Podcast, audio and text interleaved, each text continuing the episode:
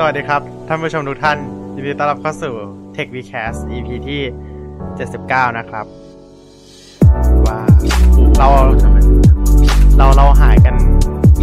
สองสัปดาห์เรียมเบาอันนี้ก่อนโอเคครึ่งเราเราหายกันไปเลยสองสัปดาห์ด้วยกัน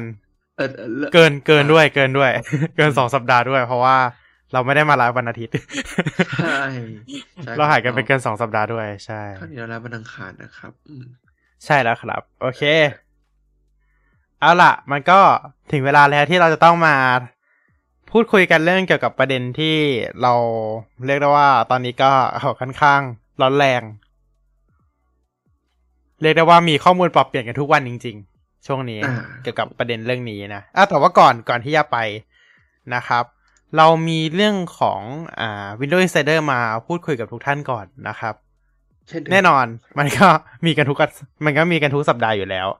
ครับนะครับ โอเค ในส่วนของ Windows Insider เนี่ยต้องขอแจ้งนิดนึงว่าในคลิปในช่องนะครับ อาจจะไม่ได้ลงแบบ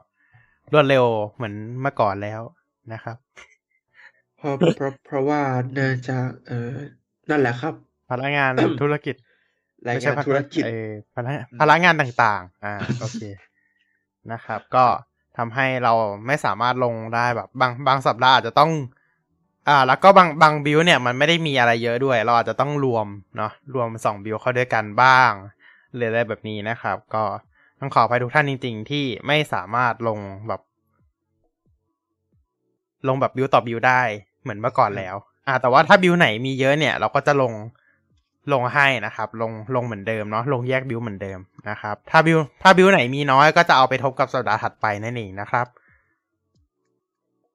ส่วนบิลล่าสุด อ่า เดี๋ยวจะลงให้ภายในสัปดาห์นี้เลย เพราะว่าเสาร์อาทิตย์ที่ผ่านมาคือไม่ว่างจริงอ่าครับผมๆอ่านะครับ โอเคนะครับ เรามาดูกัน build เรามาดูกับ Windows 11 Insider Preview นะครับสอง build ที่ไม่อย่าเรียกสอง build ดีกว่า เรียกว่าหลาย build เลยดีกว่า อะ ตั้งแต่ ตั้งแต่ build สองห้าสองเก้าห้านะครับ ก็เป็นเรื่องของ commercial policy ตัวใหม่นะครับ แล้วก็จะมีเรื่องของอ่าปุ่มที่ให้ copy ตัวของ one OTP one time password นะครับ เวลาเด้งมาที่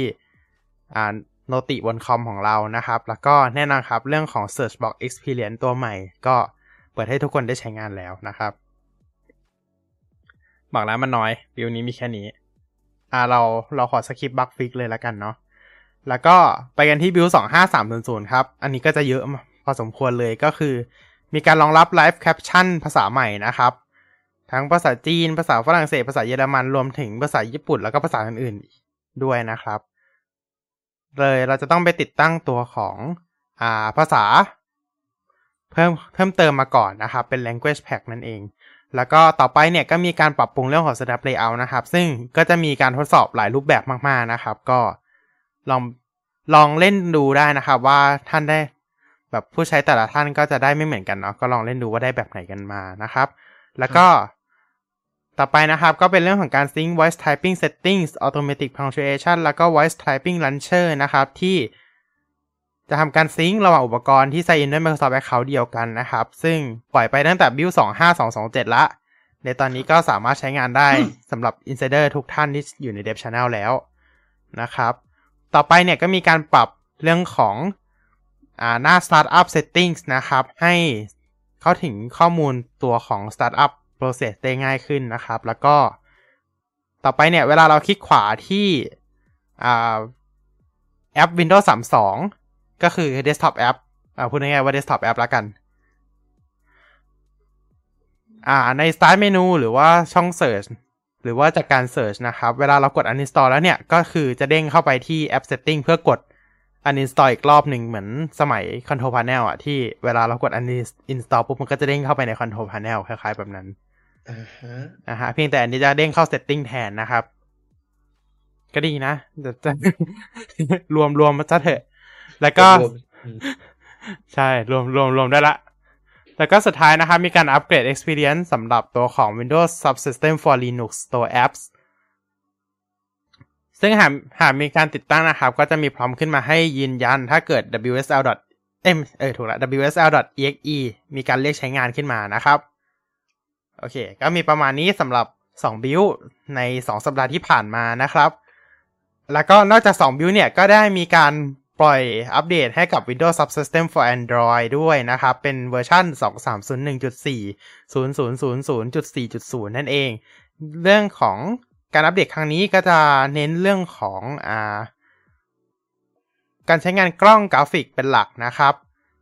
หลักๆแล้วเนี่ยก็มีการอัปเดตตัวของ Android 13 Security นะครับ มีการอัปเกรดตัวของ Chromium Web View เป็นเวอร์ชัน108 นั่นเอง มีการ sync เรื่องของไมโครโฟนแล้วก็ Camera Privacy ผ่านตัวของ Windows ระหว่าง Windows กับ Android Apps นะครับ แล้วก็มีการปรับปรุงเรื่องของ Frame Rate Performance นะครับ โดย Benchmark เพิ่มขึ้นบน ARM เนี่ย 10-20%แล้วก็บน x64 40-50%นะครับ โอเค ประมาณนี้สำหรับตัวของ Windows Subsystem for Android นะครับ แล้วก็สุดท้ายมีการอัปเดตตัวของ Microsoft Store ใหม่นะครับ เยอะมาก เดี๋ยวมานั่นแหละ เลยบอกว่าทำไมคลิปมันไม่เสร็จคือมัน รอบเนี้ยคลิปมันยาวมันยาวรอบเดียวคลิปมันยาว โอเคนะครับ มีการอัปเดต Microsoft Store เป็นเวอร์ชัน2230.1401.1.1.0 นะครับโอ้แค่เลขเวอร์ชันก็โดยมีการอัปเดตตัวของหน้า Microsoft Store Homepage ใหม่นะครับ ให้ เรื่องของอ่าตัวส่วนของสไลด์โชว์ด้านบน มีการอัปเดตเป็นรูปแบบ UI ใหม่ให้สามารถใช้งานได้ทั้งตัวของการรูปแบบทัชปากกาเมาส์แล้วก็แท็กแพดนั่นเองอืมแล้วก็มีการอัปเดตตัวของ Layout ในผลการค้นหาให้มีดีไซน์ที่ อ่าเข้าถึงคอนเทนต์ได้ง่ายขึ้น แล้วก็มีประสิทธิภาพมากขึ้นนะครับ ต่อไปก็คือมีการปรับปรุงเรื่องของการ์ด Product สำหรับแอปนะครับ ให้มีความ แบบให้เข้าถึงเรื่องของสีมี background สี สีสัน แล้วก็ให้เข้าถึงดีไซน์ของ Windows 11 มากขึ้นไปปรับปรุงให้ตรงกับดีไซน์ Windows 11 มากขึ้นนั่นแหละ แล้วก็สุดท้ายก็คือมีการอัปเดตแอนิเมชันในส่วนของ Setting Page ใน Microsoft Store ด้วยนะครับ ลองไปเล่นกันได้นะครับสำหรับ Windows Insider ใน Dev Channel ทุกท่าน ที่อยู่ใน Dev Channel ทุกท่านนะครับ ก็ตอนนี้ก็ Microsoft Store ทุกท่านอัปเดตแล้วล่ะ อืม อ่า อัปเดตเป็นบิวล่าสุดก็คืออัปเดตมาอยู่แล้วนะครับ เข้าครับเข้าไปเล่นได้เลย โอเค มีแค่นี้นะครับสำหรับ Windows 11 Insider Preview สำหรับ Dev Channel ทุกท่านนะครับ จริงๆเบต้าก็มีนะเบต้าอ่ารู้สึกว่าก็ก็คือของ Dev Channel ที่เปลี่ยนที่ประกาศไปแล้วทั้งหลาย อ่า เช่นในบิวล่าสุดก็จะมีเรื่องของ Widget ใหม่ อ่า Widget ใหม่ Messenger Spotify Phone Link Game Pass นะครับ อันนี้คือประกาศไปหมดแล้วเราพูดถึงไปหมดแล้วด้วยนะครับ อ่า แล้วก็มีการปรับปรุงเรื่องของอ่า start menu อะไรประมาณนี้นะครับ อันนี้ส่วนของ beta เนาะก็ดูจากสภาพดูจากสถานการณ์ตอนนี้ก็คิดว่า ใกล้แล้วแหละที่เราจะได้เห็น Windows 11 เวอร์ชันถัดไปแล้ว อืมก็คืออัปเดตถัดไปนั่นแหละ ไม่ใช่เวอร์ชันถัดไปก็คือ 23H 1 H หนึ่งอ่าใช่ ไม่ H 1กับ H 2 นั่นแหละอาจจะไม่ได้แล้วว่า Windows ใช้อยู่ใช้เลขอะไรเนาะก็ประมาณนี้แหละ แล้วก็มีเริ่มมีเรื่องของ Windows 11 เวอร์ชันถัดไปหลุดออกมาแล้วด้วยนะครับ เรื่องของอ่า experimental feature ต่างๆ ที่ตอนเนี้ยเริ่มทยอยหลุดออกมาแล้ว แล้วก็เยอะมากๆด้วยนะ เอาจริงๆ เดี๋ยวเดี๋ยวเดี๋ยวเกริ่นให้ฟังนะครับ มีมีชาวทวิตเตอร์ Windows Insider ทวิตเตอร์เนี่ย ไปขุดมาได้เยอะมากๆอยู่พอสมควรเพ ราะว่าตอนนี้ใครใช้ Dev Channel ก็จะรู้เลยว่าบางอย่างมัน bug หนักมาก เพราะว่ามันเริ่มมีอะไรแบบ แต่ว่าเขาปิดไว้อยู่นะเขาปิดไม่ให้เราใช้หลายอย่างอยู่อ่าฮะโอเค ฟีเจอร์ที่เราจะพูดถึงต่อไปนี้คือ Microsoft ยังไม่เปิดให้เราใช้เนาะก็จะเป็นเรื่องของการกด End Task ผ่าน Taskbar ได้เลย โดยที่ไม่ต้องเปิด Task Manager แล้วเราก็เราก็จะแบบ เอ๊ะ มันก็ซ้ำกับ Close Window อะสิอืม แต่ว่าอันนี้คือเป็นการ End Task ไงแล้ว Close Window ก็คือแค่ปิดหน้าต่างงงไหมอ่าเออก็คืออันเนี้ยจะเป็นปุ่ม End Task เลยเหมือนกับที่อยู่ใน Task Manager นะครับ ก็เราไม่ต้องเปิดด้วย เราไม่ต้องเปิดเลยเนาะตอนนี้อ่าฮะอ่าแน่นอนมันยังใช้ไม่ได้แน่นอนอ่าแล้วก็มีเรื่องของการปรับปรุง File Explorer ครั้งใหญ่นะครับ ในที่สุดมันก็มาแล้วล่ะ แล้วก็อืมมี File Explorer เนี่ยมีการปรับปรุง UI ใหม่ แล้วก็มีเซกชันใหม่เพิ่มขึ้นมา ชื่อว่า Gallery อืม อืม แล้วก็ตัวของ File Explorer เนี่ยจะมีการเปลี่ยนไปใช้ อ่า เรียกว่า UI UI ตัวของโปรแกรม UI แบบใหม่แล้วกัน อ่า ช่างมันเถอะอือฮึอันนี้ไปนะครับ ก็เอาเป็นว่ามีการปรับปรุงก็คือใส่แกลเลอรี่ขึ้นมา ในแอป Setting เนี่ย มีการซ่อนหน้าโฮมเพจไว้แล้ว ก็คือณตอนเนี้ยมันไม่ใช่หน้า Home ใช่ไหมมันเป็นหน้า System หน้าแรกอะ่ะ มันเป็น System เลย อันนี้มีการเพิ่มหน้าโฮมเพจขึ้นมา ต้องรอดูเหมือนกันว่าจะเป็นยังไง อ่า มีการรองรับตัวของ virtual disk creation ก็คือเราสามารถสร้างดิสก์ไม่ใช่สร้าง เออสร้าง partition เออ partition แล้วกัน เออ ใช้คำว่า partition แล้วกัน พอสร้างดิสก์เดี๋ยวทุกคนก็คิดว่าแบบเออเอาดิสก์โอ้โห ไป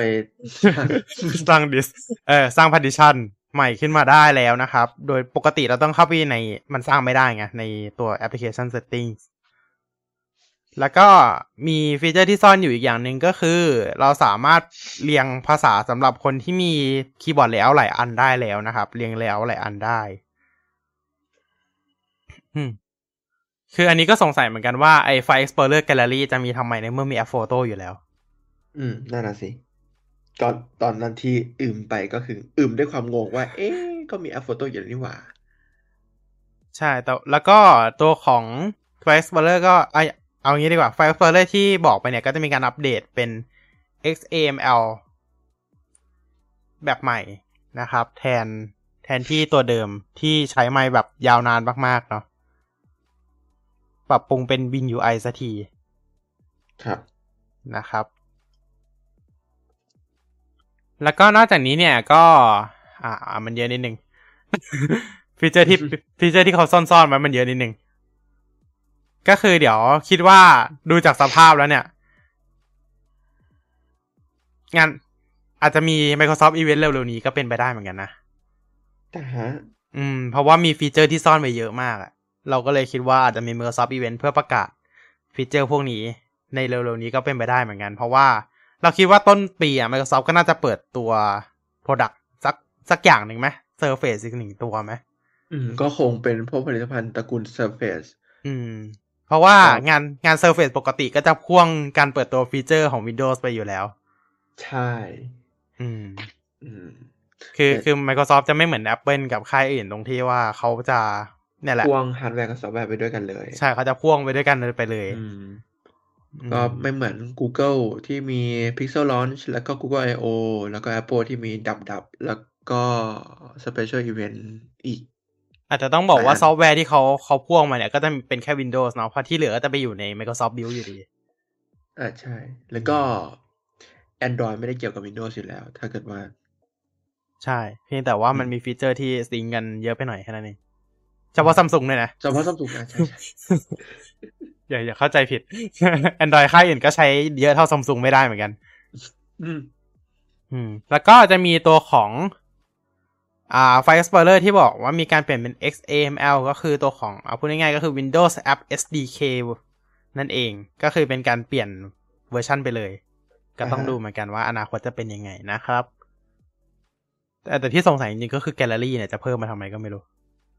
แต่ว่านั่นแหละ ก็เขายังไม่ได้ไอ้นี่ขนาดนั้นเนาะ เขายังมันอาจจะเป็นแค่การทดสอบไปเฉยๆก็ได้ อ่าเราก็ไม่รู้เหมือนกัน คือกลัวว่าอนาคตไฟ Explorer จะนึกถึงไอเนี่ย วันวันด i v e อะแอปวันด i v e อะใน Android อ๋อ iOS อะเออ มันจะกลายเป็นแบบนั้นหรือเปล่าก็ไม่รู้เหมือนกันอือฮึอืมถ้าถามถ้าถามนะ เออ มันก็ มันก็โอเคนะสำหรับการที่โชว์รูปไว้ข้างบน แล้วก็มีโฟลเดอร์ที่เหลืออยู่ข้างล่างอะมัน ก็โอเคนะเออมันก็ไม่ได้แย่อะไรแต่แบบมันมันอาจจะต้องทำการปรับตัวกันนิดนึง เพราะว่าอืมเอออย่างที่บอกว่ามันมันก็เปลี่ยนละ แล้วก็ต่อไปก็คือมีเรื่องของ image property UI ใน Paint ที่ซ่อนไว้เหมือนกันนะครับ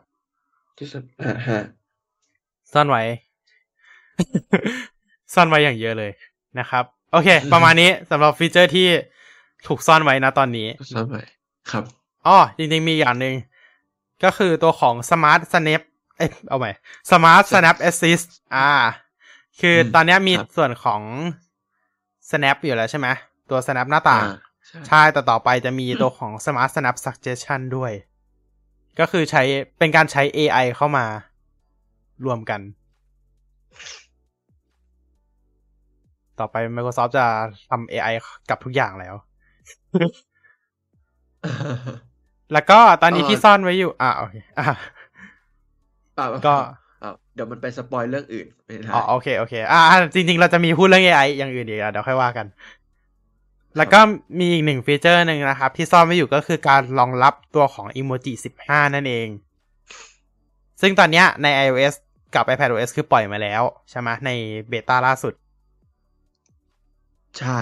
ใช่สิบหกอ่าจุดสี่ ในตอนนี้ก็คือ Microsoft ก็ทำแล้วนะ แต่ว่าอาจจะต้องรออีกสักบิลสองบิลนิดนึงก็คือยังทำไม่เสร็จเป็นง่ายๆแล้วตอนนี้ยังถูกซ่อนไว้อยู่ อ่า นะครับเผื่ออาจจะมาบิลหน้าเลยก็ได้นะให้คิด โอเค แล้วก็อีกอย่างหนึ่งนะครับ ก็คือในส่วนของ Start Menu เนี่ยจะมีการเปลี่ยนชื่อจาก Recommended Section เป็น For You อันนี้คือเปลี่ยนเปลี่ยนแบบสไตล์ Microsoft มากเลยนะ ทุกอย่างก็จะใช้คำว่า for you for you จากคำจากคำทางการกลายเป็นคำเอิ่มเอิ่มคำ For you normal นั่นแหละสวัสดีสำหรับคุณนะ เออคือคือคือ Microsoft อะถ้าถ้าสังเกตนะ หลายส่วนมากเขาจะใช้คำว่า for you เยอะมากเลยนะ ใช่ เออเขาจะใช้คำว่า for you เยอะมาก อันนี้ก็ไม่รู้ว่าด้วยเหตุผลอะไรเหมือนกัน ว่าทำไมถึง Microsoft ถึงใช้คำว่า for you เยอะพอสมควรเลยอืมโอเค นี่คือเรื่องของ Insider ทั้งหมดละกันเนาะประมาณนี้ ครับนะครับ โอเค เป็นไงบ้าง Insider เยอะมากสัปดาห์นี้ ใช่ insider สัปดาห์นี้รู้สึกว่าเยอะกว่าสัปดาห์ทุกสัปดาห์ที่ผ่านมา ใช่ใช่อืมแล้วก็อืมมันทำให้เราคิดเลยว่ามันใกล้จะถึงงานอีเวนต์ของ Microsoft แล้วหรือเปล่า อ่า ใช่แล้วเพราะว่ามันมาแบบรัวๆมาก แล้วก็เหมือนกับ อ่า ก็ก็คือ ก็คือมันเยอะอืมอืมมันมันเยอะจริง มันเยอะจริงรอบนี้นะครับ ก็เอาเป็นว่าเรารอดูกันดีกว่าเนาะว่า Windows ในอนาคตจะเป็นยังไง เย่เย่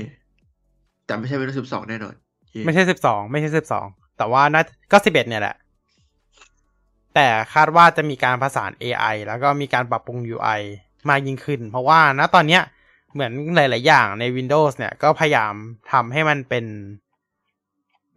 ไม่ใช่แบบโค้งขึ้นกว่าเดิมอะ่ะ เออเรียกว่าไงดี คือทุกอย่างมันดูโค้งขึ้นกว่าเดิมอ๋ออ่า แน่นอน เพราะว่าอืม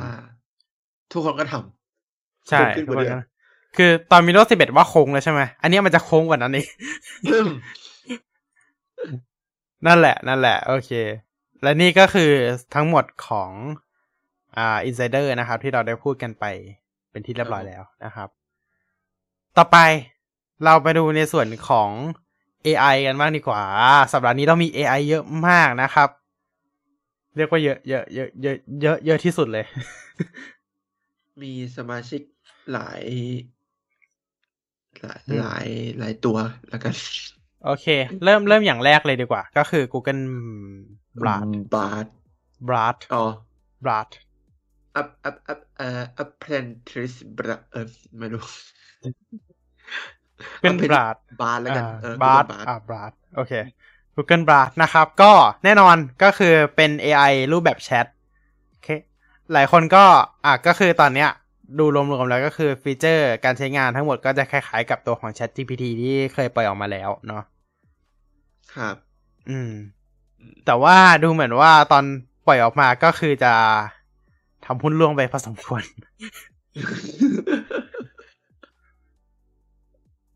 คือแหละ คือหลายคนก็มองว่าในวิดีโอตัวอย่างก็คือมีการให้ข้อมูลที่ผิดด้วยใช่ไหมถ้าจะไม่ผิดเนาะอ่อ่าใช่แต่ว่าอย่างที่ทุกคนรู้กันว่า ChatGPT ก็ผิดเหมือนกันใช่ แต่ว่า ChatGPT ไม่ใช่ของ Microsoft โดยตรงเลยเป็นของ OpenAI ครับเป็นของ OpenAI ใช่นะครับ ก็อย่างที่ทุกคนรู้กันดีนะว่า อ่าตัวของ AI Service ตัวเนี้ย ตัว Google Bard เนี่ยตัวเนี้ย แน่นอนมันคือการเอาสิ่งที่ Google มีอยู่แล้ว ที่ Google เปิดตัวไปแล้วด้วย ไม่ใช่เพิ่งเปิดตัวนะ เปิดตัวไปนานแล้วด้วย แล้วเราก็พูดกันค่อนข้างบ่อยในส่วนของ Google I/O นั่นก็คือ LaMDA อ๋อ นึกว่า Epsilon อ๋อไม่ใช่ LaMDA ถูกไม่ใช่ LaMDA LaMDA ตัวของ LaMDA อย่างที่เราพูดคุยกันว่ามีการเปิดตัวไปค่อนข้างนานพอสมควรแล้ว แล้วก็มีข่าวออก มีข่าวออกมาหลายอย่างมากว่า อ่า มีการนึกคิดด้วยตัวเองบ้าง อะไรแบบนี้บ้างนะครับแต่จนสุดท้าย Google ก็ปล่อยออกมาสติปัญญเหมือนเด็กแปดขวบบ้าง อ่าใช่อืม จนสุดท้าย Google ก็ปล่อยออกมาเป็นตัวของ Google b a r d นะครับ ปล่อยออกมาแล้วนะครับ วันที่เมื่อวันที่หกเนาะใช่หลังจากที่เราไลฟ์เสร็จกันวันหนึ่งใช่ข้อมูลก็อ่าฮะเอาเดตไปเลยเอาเดตเลยใช่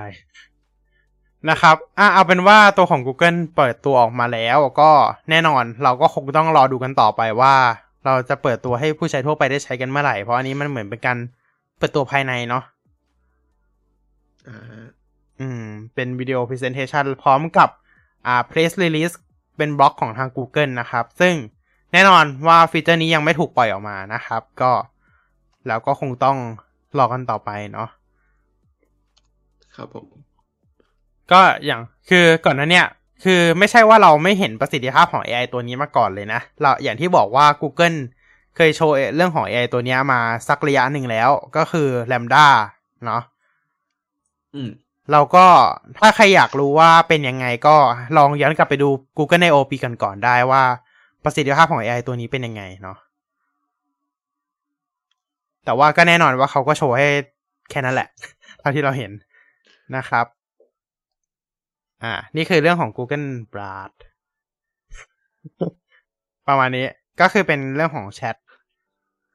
อันนี้ไม่ได้ถูกแทนอ่าฮะที่ Google Assistant นะ Google Assistant ยังอยู่นะ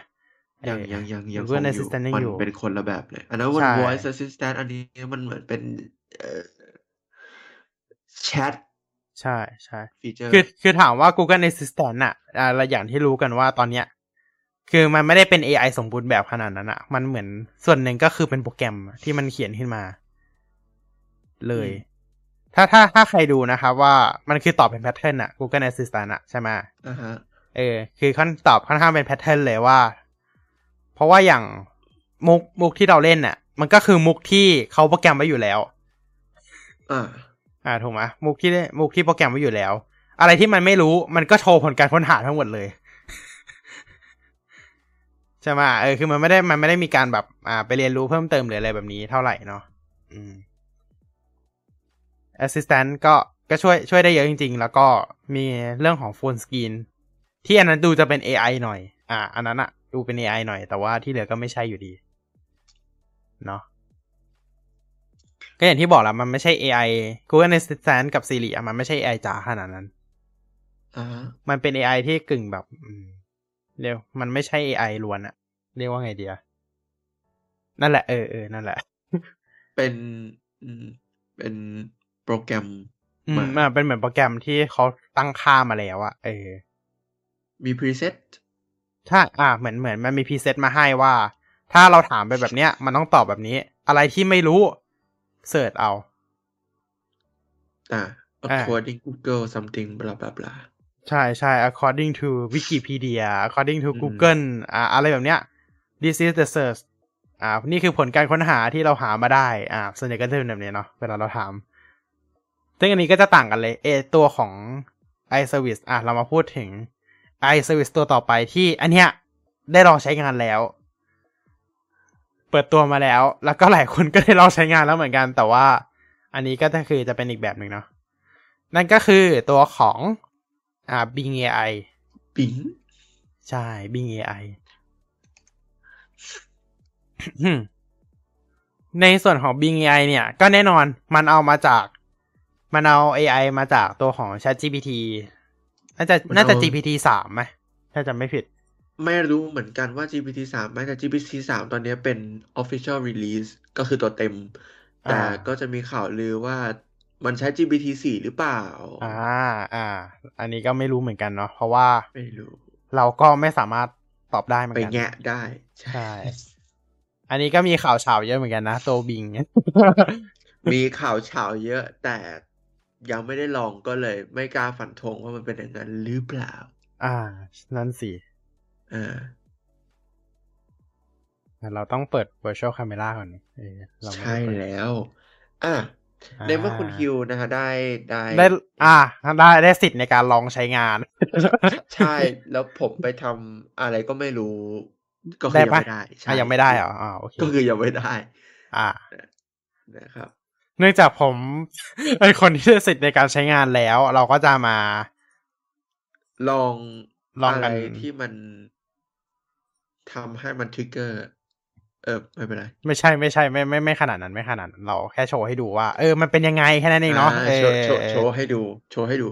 เออ แต่ว่าก็ก็ก็คืออย่างที่ทุกคนรู้อะครับ ว่าตัวเนี้ย มันก็คล้ายๆกันกับ ChatGPT มีประสิทธิภาพเหนือกว่า ChatGPT เพราะว่าอันนี้มันเหมือนมันมันออนไลน์อะเนอะใช่มันอ่า search แต่ว่าอีกได้ บางอย่างอาจจะรู้สึกว่ามันโดน limit ไว้มากกว่า ChatGPT ด้วย อ่า อ่า โอเค เห็นแล้วเนาะณตอนนี้นะครับ Welcome นี่คือ to New Bing นี่คือหน้าตาของ Chat Bing นะครับ อันใหม่ หน้าตาก็ค่อนข้าง clean เนาะแต่ไม่มี dark mode อะเศร้าเลย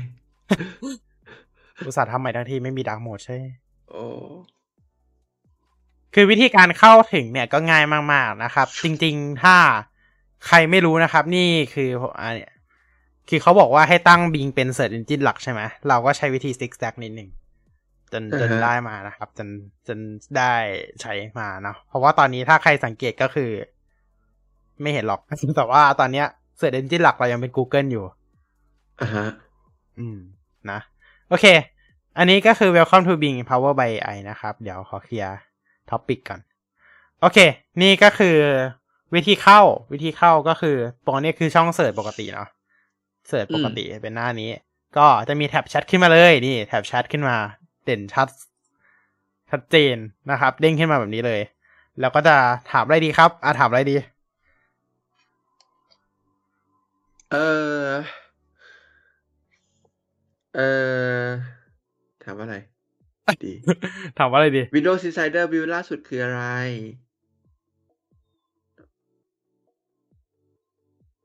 อืมอันอันนี้คิดสดเลยนะเมื่อกี้นี้อันเริ่มเริ่มจากเบเบก่อนนะฮะ อืม ลองดูให้ให้ดูความฉลาดของเขาเรียกว่าอะไรอะ เอ่อ natural language ของมันว่าเราเราพิมพ์ เราป้อน input ไปแบบนี้เนี่ย มันเข้าใจเราเคลียร์ไหมอืม แต่แต่ถามถามค่อนข้างง่ายอยู่นะ ใช่ใช่ถามง่ายอืมอันนี้แบบเอาเบเบก่อน ทุกคนใช่จะต้องเปิดมาด้วยคำถามลักษณะนี้ คือคือถ้าถ้าถ้าอืมโอเค ไม่ใช่ละโอเคโอ้โปะโปะกลางงานโป๊ะโป๊ะเลยคำถามง่ายสุดแล้วนะเนี่ย ไอะอย่างอย่างที่เรารู้กันว่า Dev Channel Insider ล่าสุดที่เราพูดกันไปก็คือสองห้าสามศูนย์ศูนย์อันนี้มัน release on January 5th นะฮะ ใช่ซึ่ง January 5th อัปเดตไปเดือนครึ่ง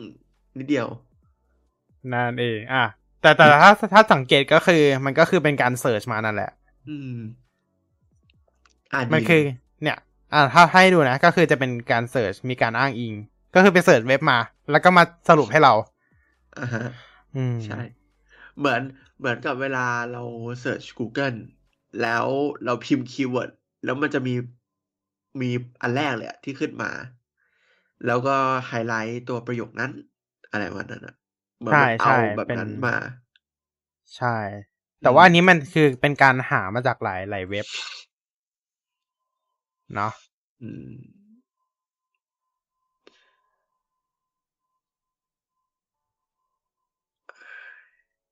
แน่นอน อันนี้น่าจะโดนลิมิตแล้วปะ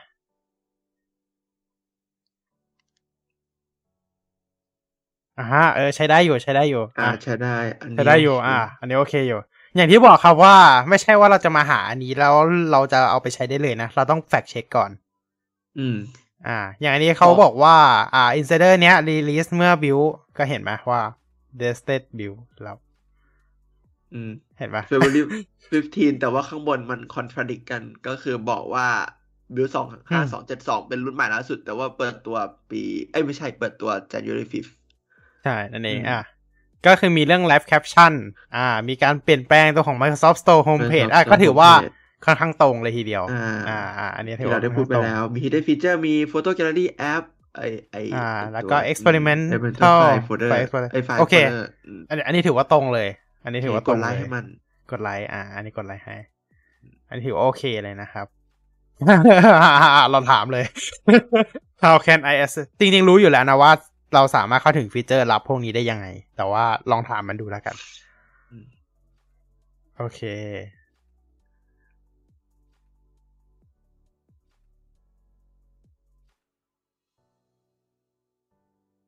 อื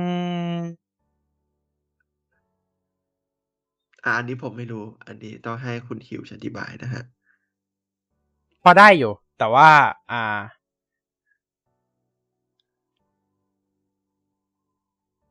คอมมานด์ตรงนี้จริง ๆ ใช้ ไม่ไม่แน่ใจว่าคอมมานด์เนี้ยใช้แบบนี้ได้หรือเปล่า แต่ว่า จริง ๆ เวลาเราใช้งานเราจะเราจะพิมพ์อีกแบบหนึ่งแต่ว่าอ่าฮะเครื่องมือเครื่องเครื่องมือที่ใช้อะถูกนะเอออ่าเครื่องใช้มือมาที่ใช้ถูกอยู่ใช้ใช้ Wipe Tool ใช่ถูกอยู่ อ่า โอเค ก็ถือว่าโอเคอยู่โอเคอยู่ แต่ว่าอย่างที่บอกว่าเราก็ควรที่จะแฟกเช็คกันนิดนึงว่ามันมันจะมันมันถูกหรือเปล่าเนาะอย่างอย่างที่บอกว่าเปิดมาปุ๊บเราก็ได้ข้อมูลที่ผิดเลย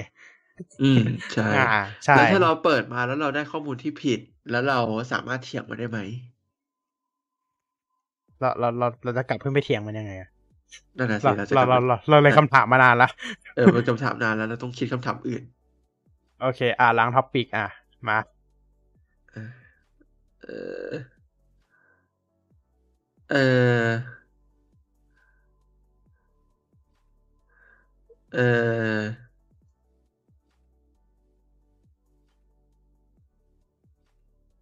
อะ เปลี่ยนมาไม่ใช่ Windows บ้างเอาอ้ออะนักอ่าเราถามว่าอะไร ไม่ไม่ไม่น่ะเชิญเลยเชิญเลย เราไม่อันนี้เท่าไหร่ อืม จริงๆก็อยากรู้นะว่า อะลอง iOS บ้าง นี่เนี่ยเนี่ยจริงถามถามอันนี้ดีกว่าอะฮะอันไหน who who which อืมอะ which iPhone use has USB จริงๆแกมาผิดด้วยนะช่างมัน อะอ่าไม่เป็นไร ซึ่ง ที่ทุกคนรู้นะฮะ ก็คือยัก็งคือยังไม่ไม่มีมีใช่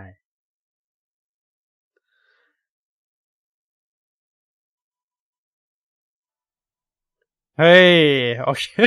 อ่า according to my web search นะครับ ก็ที่ก็อ้างอิงจากการค้นค้นหามาก็คือ Apple กำลังทดสอบแต่ยังไม่ได้อ่าแต่ยังออใช่กมาอ่าโอเค ไม่โดนอเคโทรโอลเค ไม่ไม่โดนไม่โดน โอเค โอเคไม่โดนโทรลไม่โดนโทรล so you may see USB C iPhone in the future โอเค โอเค อะ ไม่โดนโทรนะไม่โดนโทรโอเค ดีอยู่ดีอยู่อืมอืม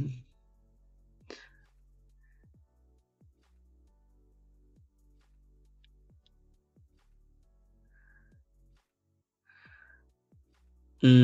ม อืม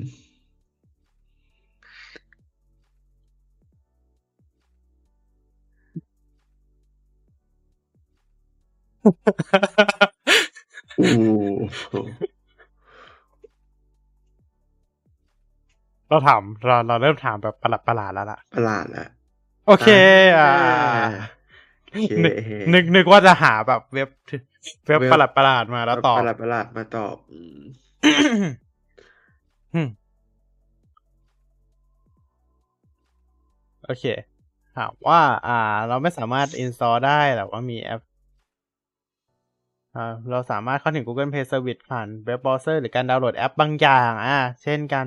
เราสามารถดาวน์โหลด Google Play Movie and TV Listen to Music from เอ๊ะ มันปิดไปแล้วนี่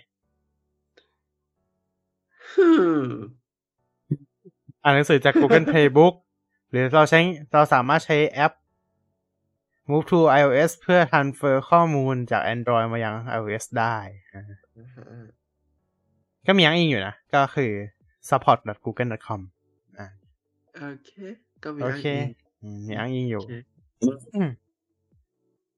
เราเราโทรมันไม่ได้แล้วอะเราโทรครั้งแรกหรอแล้วก็มันไม่ให้โทรอีกมันแล้วมันไม่โทรแล้ว เราเราอยากลองเจเนเรตคำคำถามเหมือนแบบคนอื่นเขาบ้างเหมือนกันนะคำคำถามที่มัน เออคำที่มันถามที่มันเจเนเรปั่ตนผิดๆอะเออใช่ อืม ก็นั่นแหละครับ sneak peek เล็กๆน้อยๆเอ่อของ Bing Chat นะครับ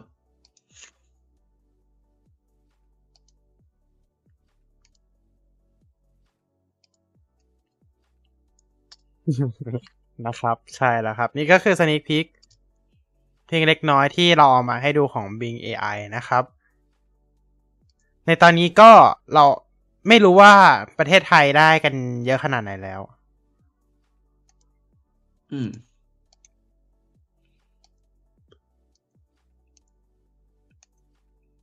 โอเค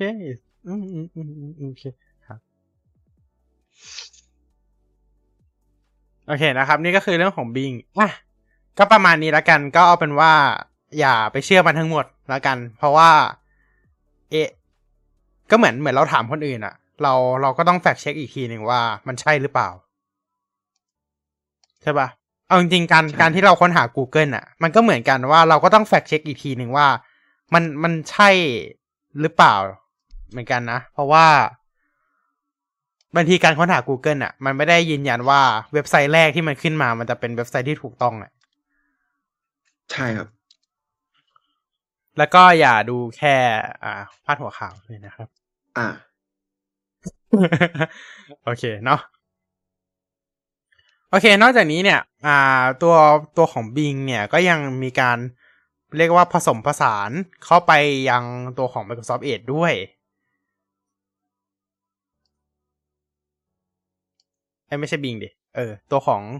GPT แต่ว่าตอนเนี้ยใช้ไม่ได้ ไม่รู้ว่าทำไมอือฮึก่อนหน้านี้ยังใช้ได้อยู่เลย มันขึ้น content this content is is block ก็ก็งงเหมือนกัน ไม่รู้เหมือนกันว่าทำไม อืม ก็ถ้าถ้าบล็อกก็คือไม่เป็นปัญหาที่ Microsoft Edge บล็อกเว็บตัวเองก็อีกเรื่องหนึ่งนะ โอเค เอาเป็นว่า อ่า มันจะมีเรื่องของการเอาตัวของ GPT เนี่ยแหละ มาสรุปบทความที่เราอ่านอยู่ด้วยนะครับ อันนี้ลองใช้งานแล้วเหมือนกัน แต่แล้วก็ ก็โอเค สรุปได้ค่อนข้างดี มีจับสาระประเด็นสำคัญได้โอเคอยู่ แต่ว่าทางที่ดีก็คุณควรอ่านเอง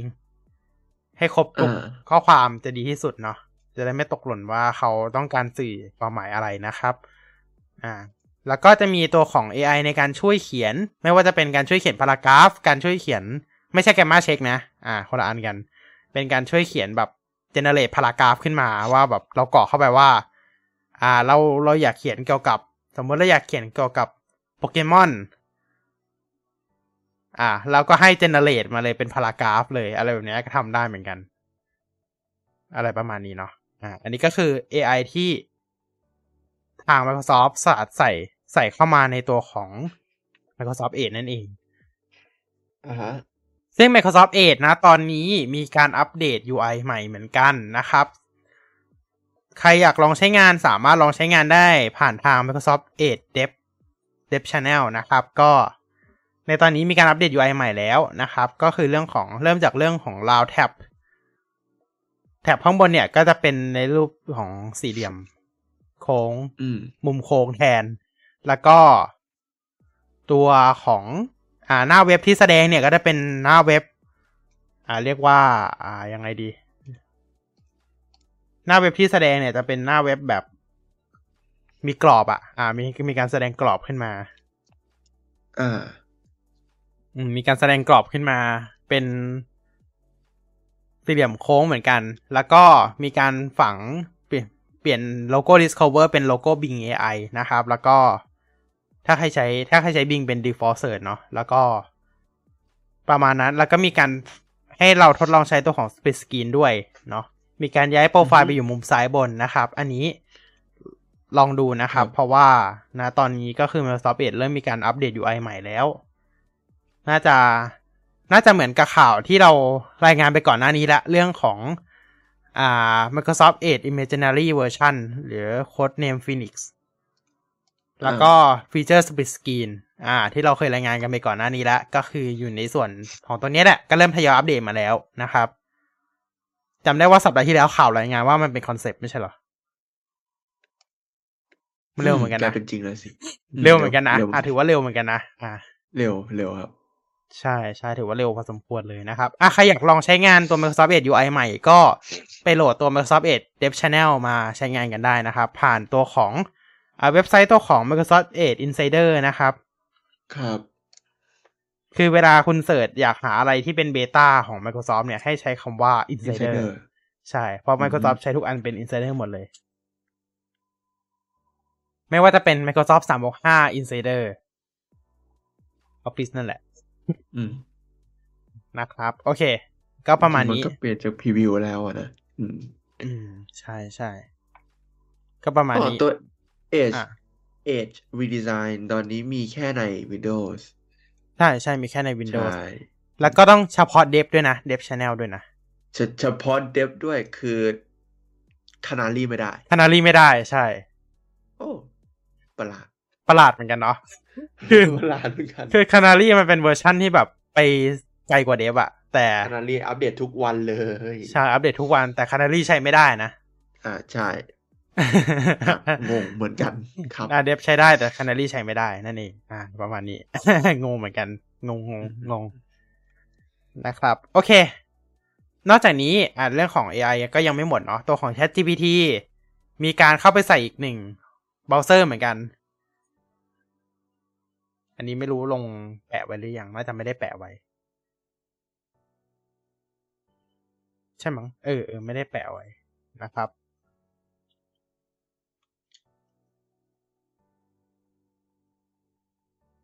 ก็คือตัวของอ่าโอเปร่าอุ้ยเบราว์เซอร์ที่อ่าเบราว์เซอร์หนึ่งในสี่อันที่ที่คนส่วนใหญ่รู้จักนะ ห้าอันก็ได้ใช่หนึ่งในห้าอันหนึ่งในห้าอัน โอเคอืมในส่วนของโอเปร่าเนี่ย ก็เรียกได้ว่าเป็นการ อ่าเขายัด Chat GPT เข้าไปเลย เอ่อ Microsoft เอา GPT-4 ไปทำ integration กับ Bing ใช่ อันนี้เอา ChatGPT ยัดเข้าไป โอเค ใช่ แล้วก็ในส่วนของเดโมที่โชว์ก็คือจะเป็นประมาณนั้นเนาะ ก็คือเป็นการยัด Chat GPT เข้าไป มีการ อ่าเอา Chat GPT เนี่ยปรากฏขึ้นมาในไซด์บาร์นะครับ แต่ไซด์บาร์ของ Opera อยู่ด้านซ้าย ของเอดอยู่ด้านขวาอ่าคนละอันคนละแบบกันนะครับ แล้วก็ตัวของอ่า Opera เนี่ยมีแผนที่จะทำตัวของสรุปหน้าเว็บเหมือนตัวของ Microsoft Edge ด้วยนะครับ ครับ ก็คือพูดง่ายๆก็คือฟีเจอร์คล้ายๆกันสำหรับ Opera กับ Microsoft Edge นะครับ แต่ว่าเขาใช้ ChatGPT เลยไงอ่า ของของ Edge ก็คือไปเอา GPT มาใส่ใน Bing แล้วก็เอามาใส่ใน Edge อีกทีหนึ่งนั่นเองเนาะอ่าฮะโอเค นี่ก็คือในส่วนของ Section AI ทั้งหมดละ หมดแล้ว หมดแล้วจริง ๆ หมดแล้วเนาะไม่น่ามี AI เพิ่มอีกเนาะไม่ไม่น่ามี AI แล้วเพราะว่า Apple ไม่ได้ไม่ได้ไม่ได้เรื่องนี้เลย อ่า โอเคน่าจะอ๋อเอาใส่มาแล้วนี่นะอยู่นี่อยู่นี่ใช่ละ เป็นบล็อกของทาง Opera เองเนาะที่เขาปล่อยออกมา เป็น Opera AI Browser Integrate นะครับ อ่า ก็อย่างที่บอกว่าเขาใส่ตัวของ ChatGPT เข้ามาเลยครับ ต่อไป อ่า ข่าวต่อไปนะครับ ก็อะเข้าสู่ข่าวปกติกันแล้วล่ะ เนาะเรามากันที่ข่าวฝั่ง Apple กันก่อนดีกว่า อ่า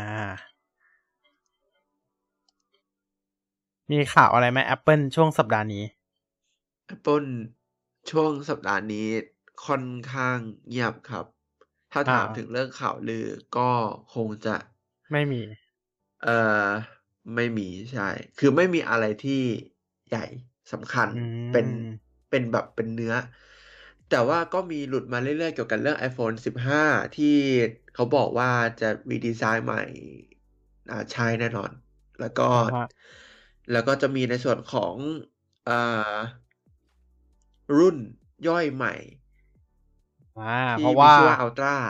เพราะว่า14 plus ขายไม่ค่อยดีนั่นเองอ่าใช่ใช่เหรอ ไม่แล้วคือแบบ พอคำแรกที่นึกถึงอัลต้ามันก็เลยจะไปนึกถึงอีกบริษัทหนึ่งไปเลย อ่า นั่นแหละครับ ที่เราเพิ่งที่เราพูดกันไปสัปดาห์ที่แล้วพูดกันที่เขาเพิ่งเปิดตัวกันไปไปเมื่เมื่อเมื่อสัปดาห์ต้นเดือน ใช่ ใช่ครับใช่ เพราะว่าค่ายนี้ใช้คำว่า Ultra มานานแล้ว ใช่ ตั้งแต่อะไรนะ Note Note ยี่สิบตั้งหรือแต่เปล่าโน้ตอ่าอืมตั้งแต่ S เอยี่สิบหรือเปล่าเออ S S ยี่สิบ Ultra ใช่ S ยี่สิบอัลใช่ S ยี่สิบ Ultra ใช่ ใช่ใช่นั่นเลยอืมยี่สิบ Ultra เลย ก็ใช้มานานแล้วนะสามสี่รุ่นติดกันละ ก็ตั้งแต่ตอนนั้นเลย ใช่อืมอืม จริง ๆ ก็มีค่ายอื่นใช้ใช้มาบ้างแหละ ก็ก็ไม่เป็นไรก็คำว่า Ultra มันก็คือคำทั่วไปอะเนาะเอาเรามาเติมได้อยู่แล้ว ไม่เป็นปัญหาอะไรอ่าเพียงแต่ว่ามันก็เลยทำให้นึกถึงค่ายนั้นขึ้นมาเฉยอืมๆใช่ครับ ก็แน่นอนเพราะว่าก็คงน่าจะคอนเซปต์เดียวกับ Apple Watch ละอ่า Apple Watch Ultra ก็รุ่นท็อปสุด ก็รุ่นท็อปสุดใช่ iPhone ก็มาเป็น iPhone สิบ Ultra อาจจะเป็นสิบห้า Ultra เออจ้าอะไรแบบนั้น ใช่ ใช่ครับอันนี้น่าจะไม่ได้แทน Pro Max ด้วยปะหรือว่าเหมือนจะไม่แทแทนด้วย เออเหมือนก็จะเป็นรุ่นคือจะเป็นสูงกว่า Pro รุ่น Max ย่อยใหม่เลย อืม มาเป็นรุ่นถึกทนหรือเปล่า เหมือน Apple Watch รุ่น Ultra ถึกทน อาจจะทำมาจากไทเทเนียมราคาห้าหมื่นอะไรอย่างเงี้ยครับอืมอ่า military standard อะไรแบบนั้นโอ้โหงั้นก็ผมไปก่อนแล้ว เพราะว่ากระเป๋าตังค์ไม่กระเป๋าตังค์หมดแล้วเรียบร้อยเพราะเกลี้ยง เพราะว่าอย่าลืมว่า Apple Watch Ultra นี่ซื้อ iPhone ได้เครื่องหนึ่งอะ ใช่เพราะว่าโชต้าราคา นั่นแหละครับ เกือบ เอ๊ะจำจำไม่ได้สองหมื่นกว่าหรือสามหมื่นนี่แหละซัมติงอืนี่มคือคือค่อนข้างสูงมาก ๆ เลยนะครับ Apple Watch Ultra เพราะฉะนั้น อ่าก็ถ้าเป็น iPhone Ultra จะไปถึงไหนโลเอ่อโรเล็กซ์ต้องอายครับ โอ้โหโหโรเล็กจึงต้องอาย โอ้สุดยอด เออนั่นแหละครับ อืม ก็เอ่อ ก็มีเรื่อง iPhone ที่ก็ลือมาเป็นระยะระยะอ๋อที่บอกสามหมื่นหนึ่งมัสามหมื่ไค่อนยหนึ่งมีน้ำอ่าอ่า แล้วก็มีเอ่อแว่น VR อ่าเอาไว้อ่าแว่น VR ที่มันมีก็มีข่าวเลยนะว่าไอ iOS 17เนี่ย มันจะเน้นเกี่ยวกับ VR AR ซะเป็นส่วนใหญ่ ใช่อ่าก็คืออาจจะไม่ได้มีแบบเปลี่ยนแปลงอะไรมาก ถ้าในเชิงฟีเจอร์ของ iOS แต่อาจจะมีเรื่องของ virtual reality mix mix reality Mixed Reality อ่าอ่าเยอะขึ้น ใช่แล้วก็พอแล้วก็บวกกับการที่มีข่าวลือเรื่อง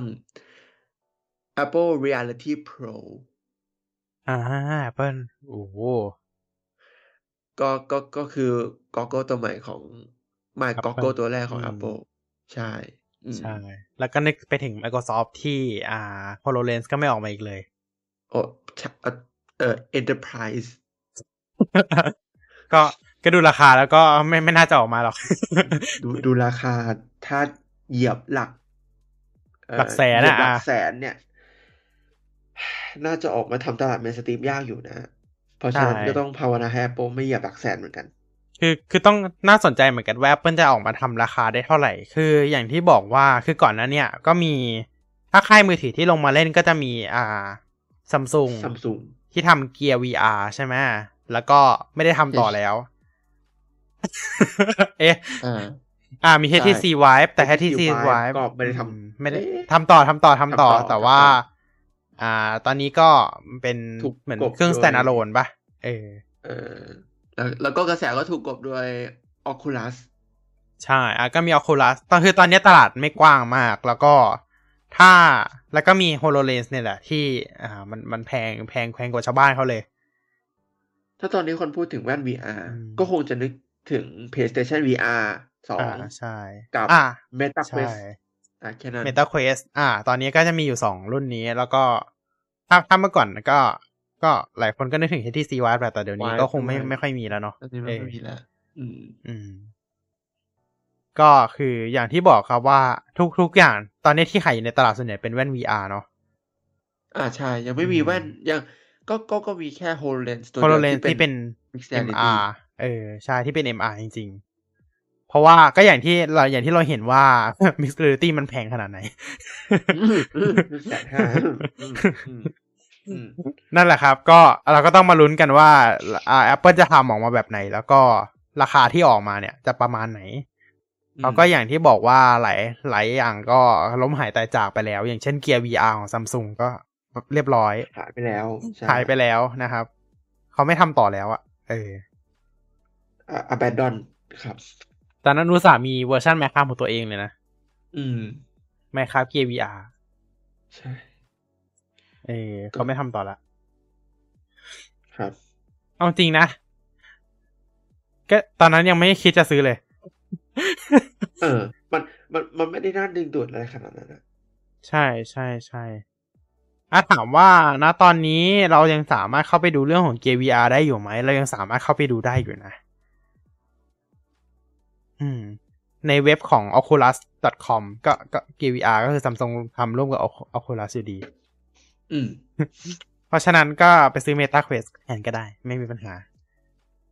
ครับ อืม เพราะว่าเกม VR คือเอาโทรศัพท์เข้าไปใส่ไงเออมันคือการเอาโทรศัพท์มาทำเป็นแว่น อืม อ่า ถ้านับถ้านับแบบนั้นด้วยก็จะมี Google Daydream ซึ่งไม่ขายในไทยนะครับ ครับโหอันนี้น่าจะไม่ค่อยได้ยินชื่อกันด้วยเนาะ Google Daydream ใช่ อืมเงียบหายไปเลยเหมือนกันนะเจ้านี้เย็บเย็บไปเลย เงียบหายไปเหมือนกัน เพราะว่ามัน discontinue ไปแล้วนั่นเองบอกแล้วว่าไปแล้วหลายอย่างมันล้มหายตายจากไปแล้ว ครับ คือ Google ก็ทำมาก่อนหน้านี้แล้วก็ล้มไปแล้วเรียบร้อยนะครับ อ่า ทีนี้ก็ต้องมาดูกันว่า Apple จะปลุกกระแสกลับมาได้หรือเปล่า อืมขอบคุณ Assistant ที่ตื่นตื่นขึ้นขึ้นมามาโดยที่ยังไม่ได้เรียกเลย ใช่ คือก่อนหน้านี้จะพูดว่า Google Google Google จะมีอีกอย่างหนึ่งที่ราคาถูกเหมือนกัน ก็คือถ้าใครจำได้ก็จะมี Google Cardboard อืมอืมก็คือ Cardboard ใช่อ่ากล่องกระดาษกระดาษลัง อ่าพูดง่ายๆ Cardboard คือแต่ว่ามันไม่ใช่เอากระดาษลังที่ไหนมาทำก็ได้เนาะมันจะมี มันจะมีเป็นเซตทำเป็นเหมือน Template ให้อยู่อ่าเป็นเทมเพลตเป็นแว่น VR ราคาถูกแล้วกันเนาะพูดง่ายๆ อ่าแว่น VR ราคาถูกของทาง Google ก็คือเอากระดาษลังมาทำมีเลนมีอะไรแบบเนี้ยเออเอามาให้เราใช้ แล้วเราก็ใส่มือถือลงไปก็เคยเล่นอยู่ แล้วคือจะบอกว่าในไทยอะ ก็มีเอา เอาคล้ายๆ Google Daydream อะแบบเนี้ย มาใช้มาขายอยู่นะ ก็คือเพื่อเป็นพวก VR box ที่ก่อนนี้มีขายตามร้าน พวกอ่ามินิโซ เคยเคยเดินไหมอ่าฮะเออเคยเดินเข้ามา มันมีช่วงหนึ่งอะ มันจะมีขายแว่น VR อืม เออแบบเนี้ยแหละ แล้วก็มี AS อะ มีอยู่ช่วงหนึ่งแถมจำได้ อ่าอ่าใช่ อืม ตอนช่วงที่ AS โปรโมทตัว VR หนักๆอยู่อะ ตอนนั้นมีอืมแถมอยู่ แต่ว่า ตอนนี้เหมือน อืมหายไปแล้วมั้งอืไม่ได้เน้นแล้วนะ ตอนนี้เหมือนไม่ได้เน้นละ ไม่ไม่ค่อยแล้วอืมเขาว่าโปรโมทไปคนก็เงียบๆอยู่ดีเงียบเพราะว่า คนเวลาคนนึกถึง VR ก็จะนึกถึงความมึนหัวที่เกิดขึ้น จากการใส่แว่นนั้นใช่คือณตอนเนี้ย อ่า เรายังมีแอปอยู่นะของ AS ก็คือเป็นตัว AR กับ VR ยังมีอยู่ อืม อ่า แต่ก็เรียกว่าเปิดนับครั้งได้เลยแล้วกัน อืมโอเคนะครับ อะ อันนี้ก็คือเรื่องของแว่น VR แล้วกันเนาะของทางที่โอ้ออกทะเลไปไกลเหมือนกัน ใช่ไกล นะครับ โอเค ประมาณนี้ โอเค มีข่าวอื่นเกี่ยวกับ Apple อีกไหมก็หลังก็นอกจากนี้ไม่ไม่ไม่ไม่น่าจะมีแล้ว อืม ก็มีสองอันนี้ แล้วภาพภาพหลุด USB-C อะอ้อภาพหลุด USB-C อันนั้นตอนตอนนี้น่าจะเป็นนอมาแล้วนะก็เห็นหลายข่าวมากเลยนะ ตอนนี้เพราะภาพเห็นหลุหดลายข่าว USB-C มากว่านั่นแหละเอ่อ มีมีทั้ง user modify เองกับมีทั้งที่หลุดออกมาว่าเป็น USB-C อืม ตอนนี้กำลังคิดว่า อ๋อ ถ้าเป็น iPhone รุ่นโปรก็คือใช้ USB-C ได้ พอเป็น iPhone รุ่นธรรมดาก็คือเป็น USB-C Interface Lightning อ่าทำไมรู้สึกว่ามันหรือมีเปล่าความเป็นไปได้ อืม เหมือนเหมือน iPad อุ้ย อุ้ย อุ้ย อุ้ย iPad Air คุณ iPad Air กับ iPad Pro คุณสามารถใช้ USB-C ได้อย่างเต็มประสิทธิภาพ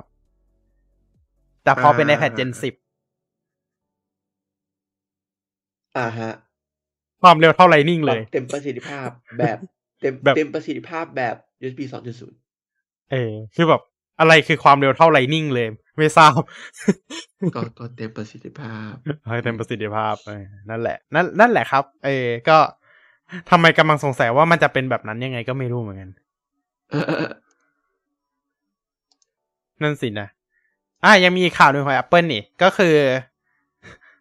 ซอฟต์แวร์ beta ทั้งหมดที่ปล่อยออกมาก็คือ iOS 16.9 เอ้ย 16.4สิบหกจุดเก้า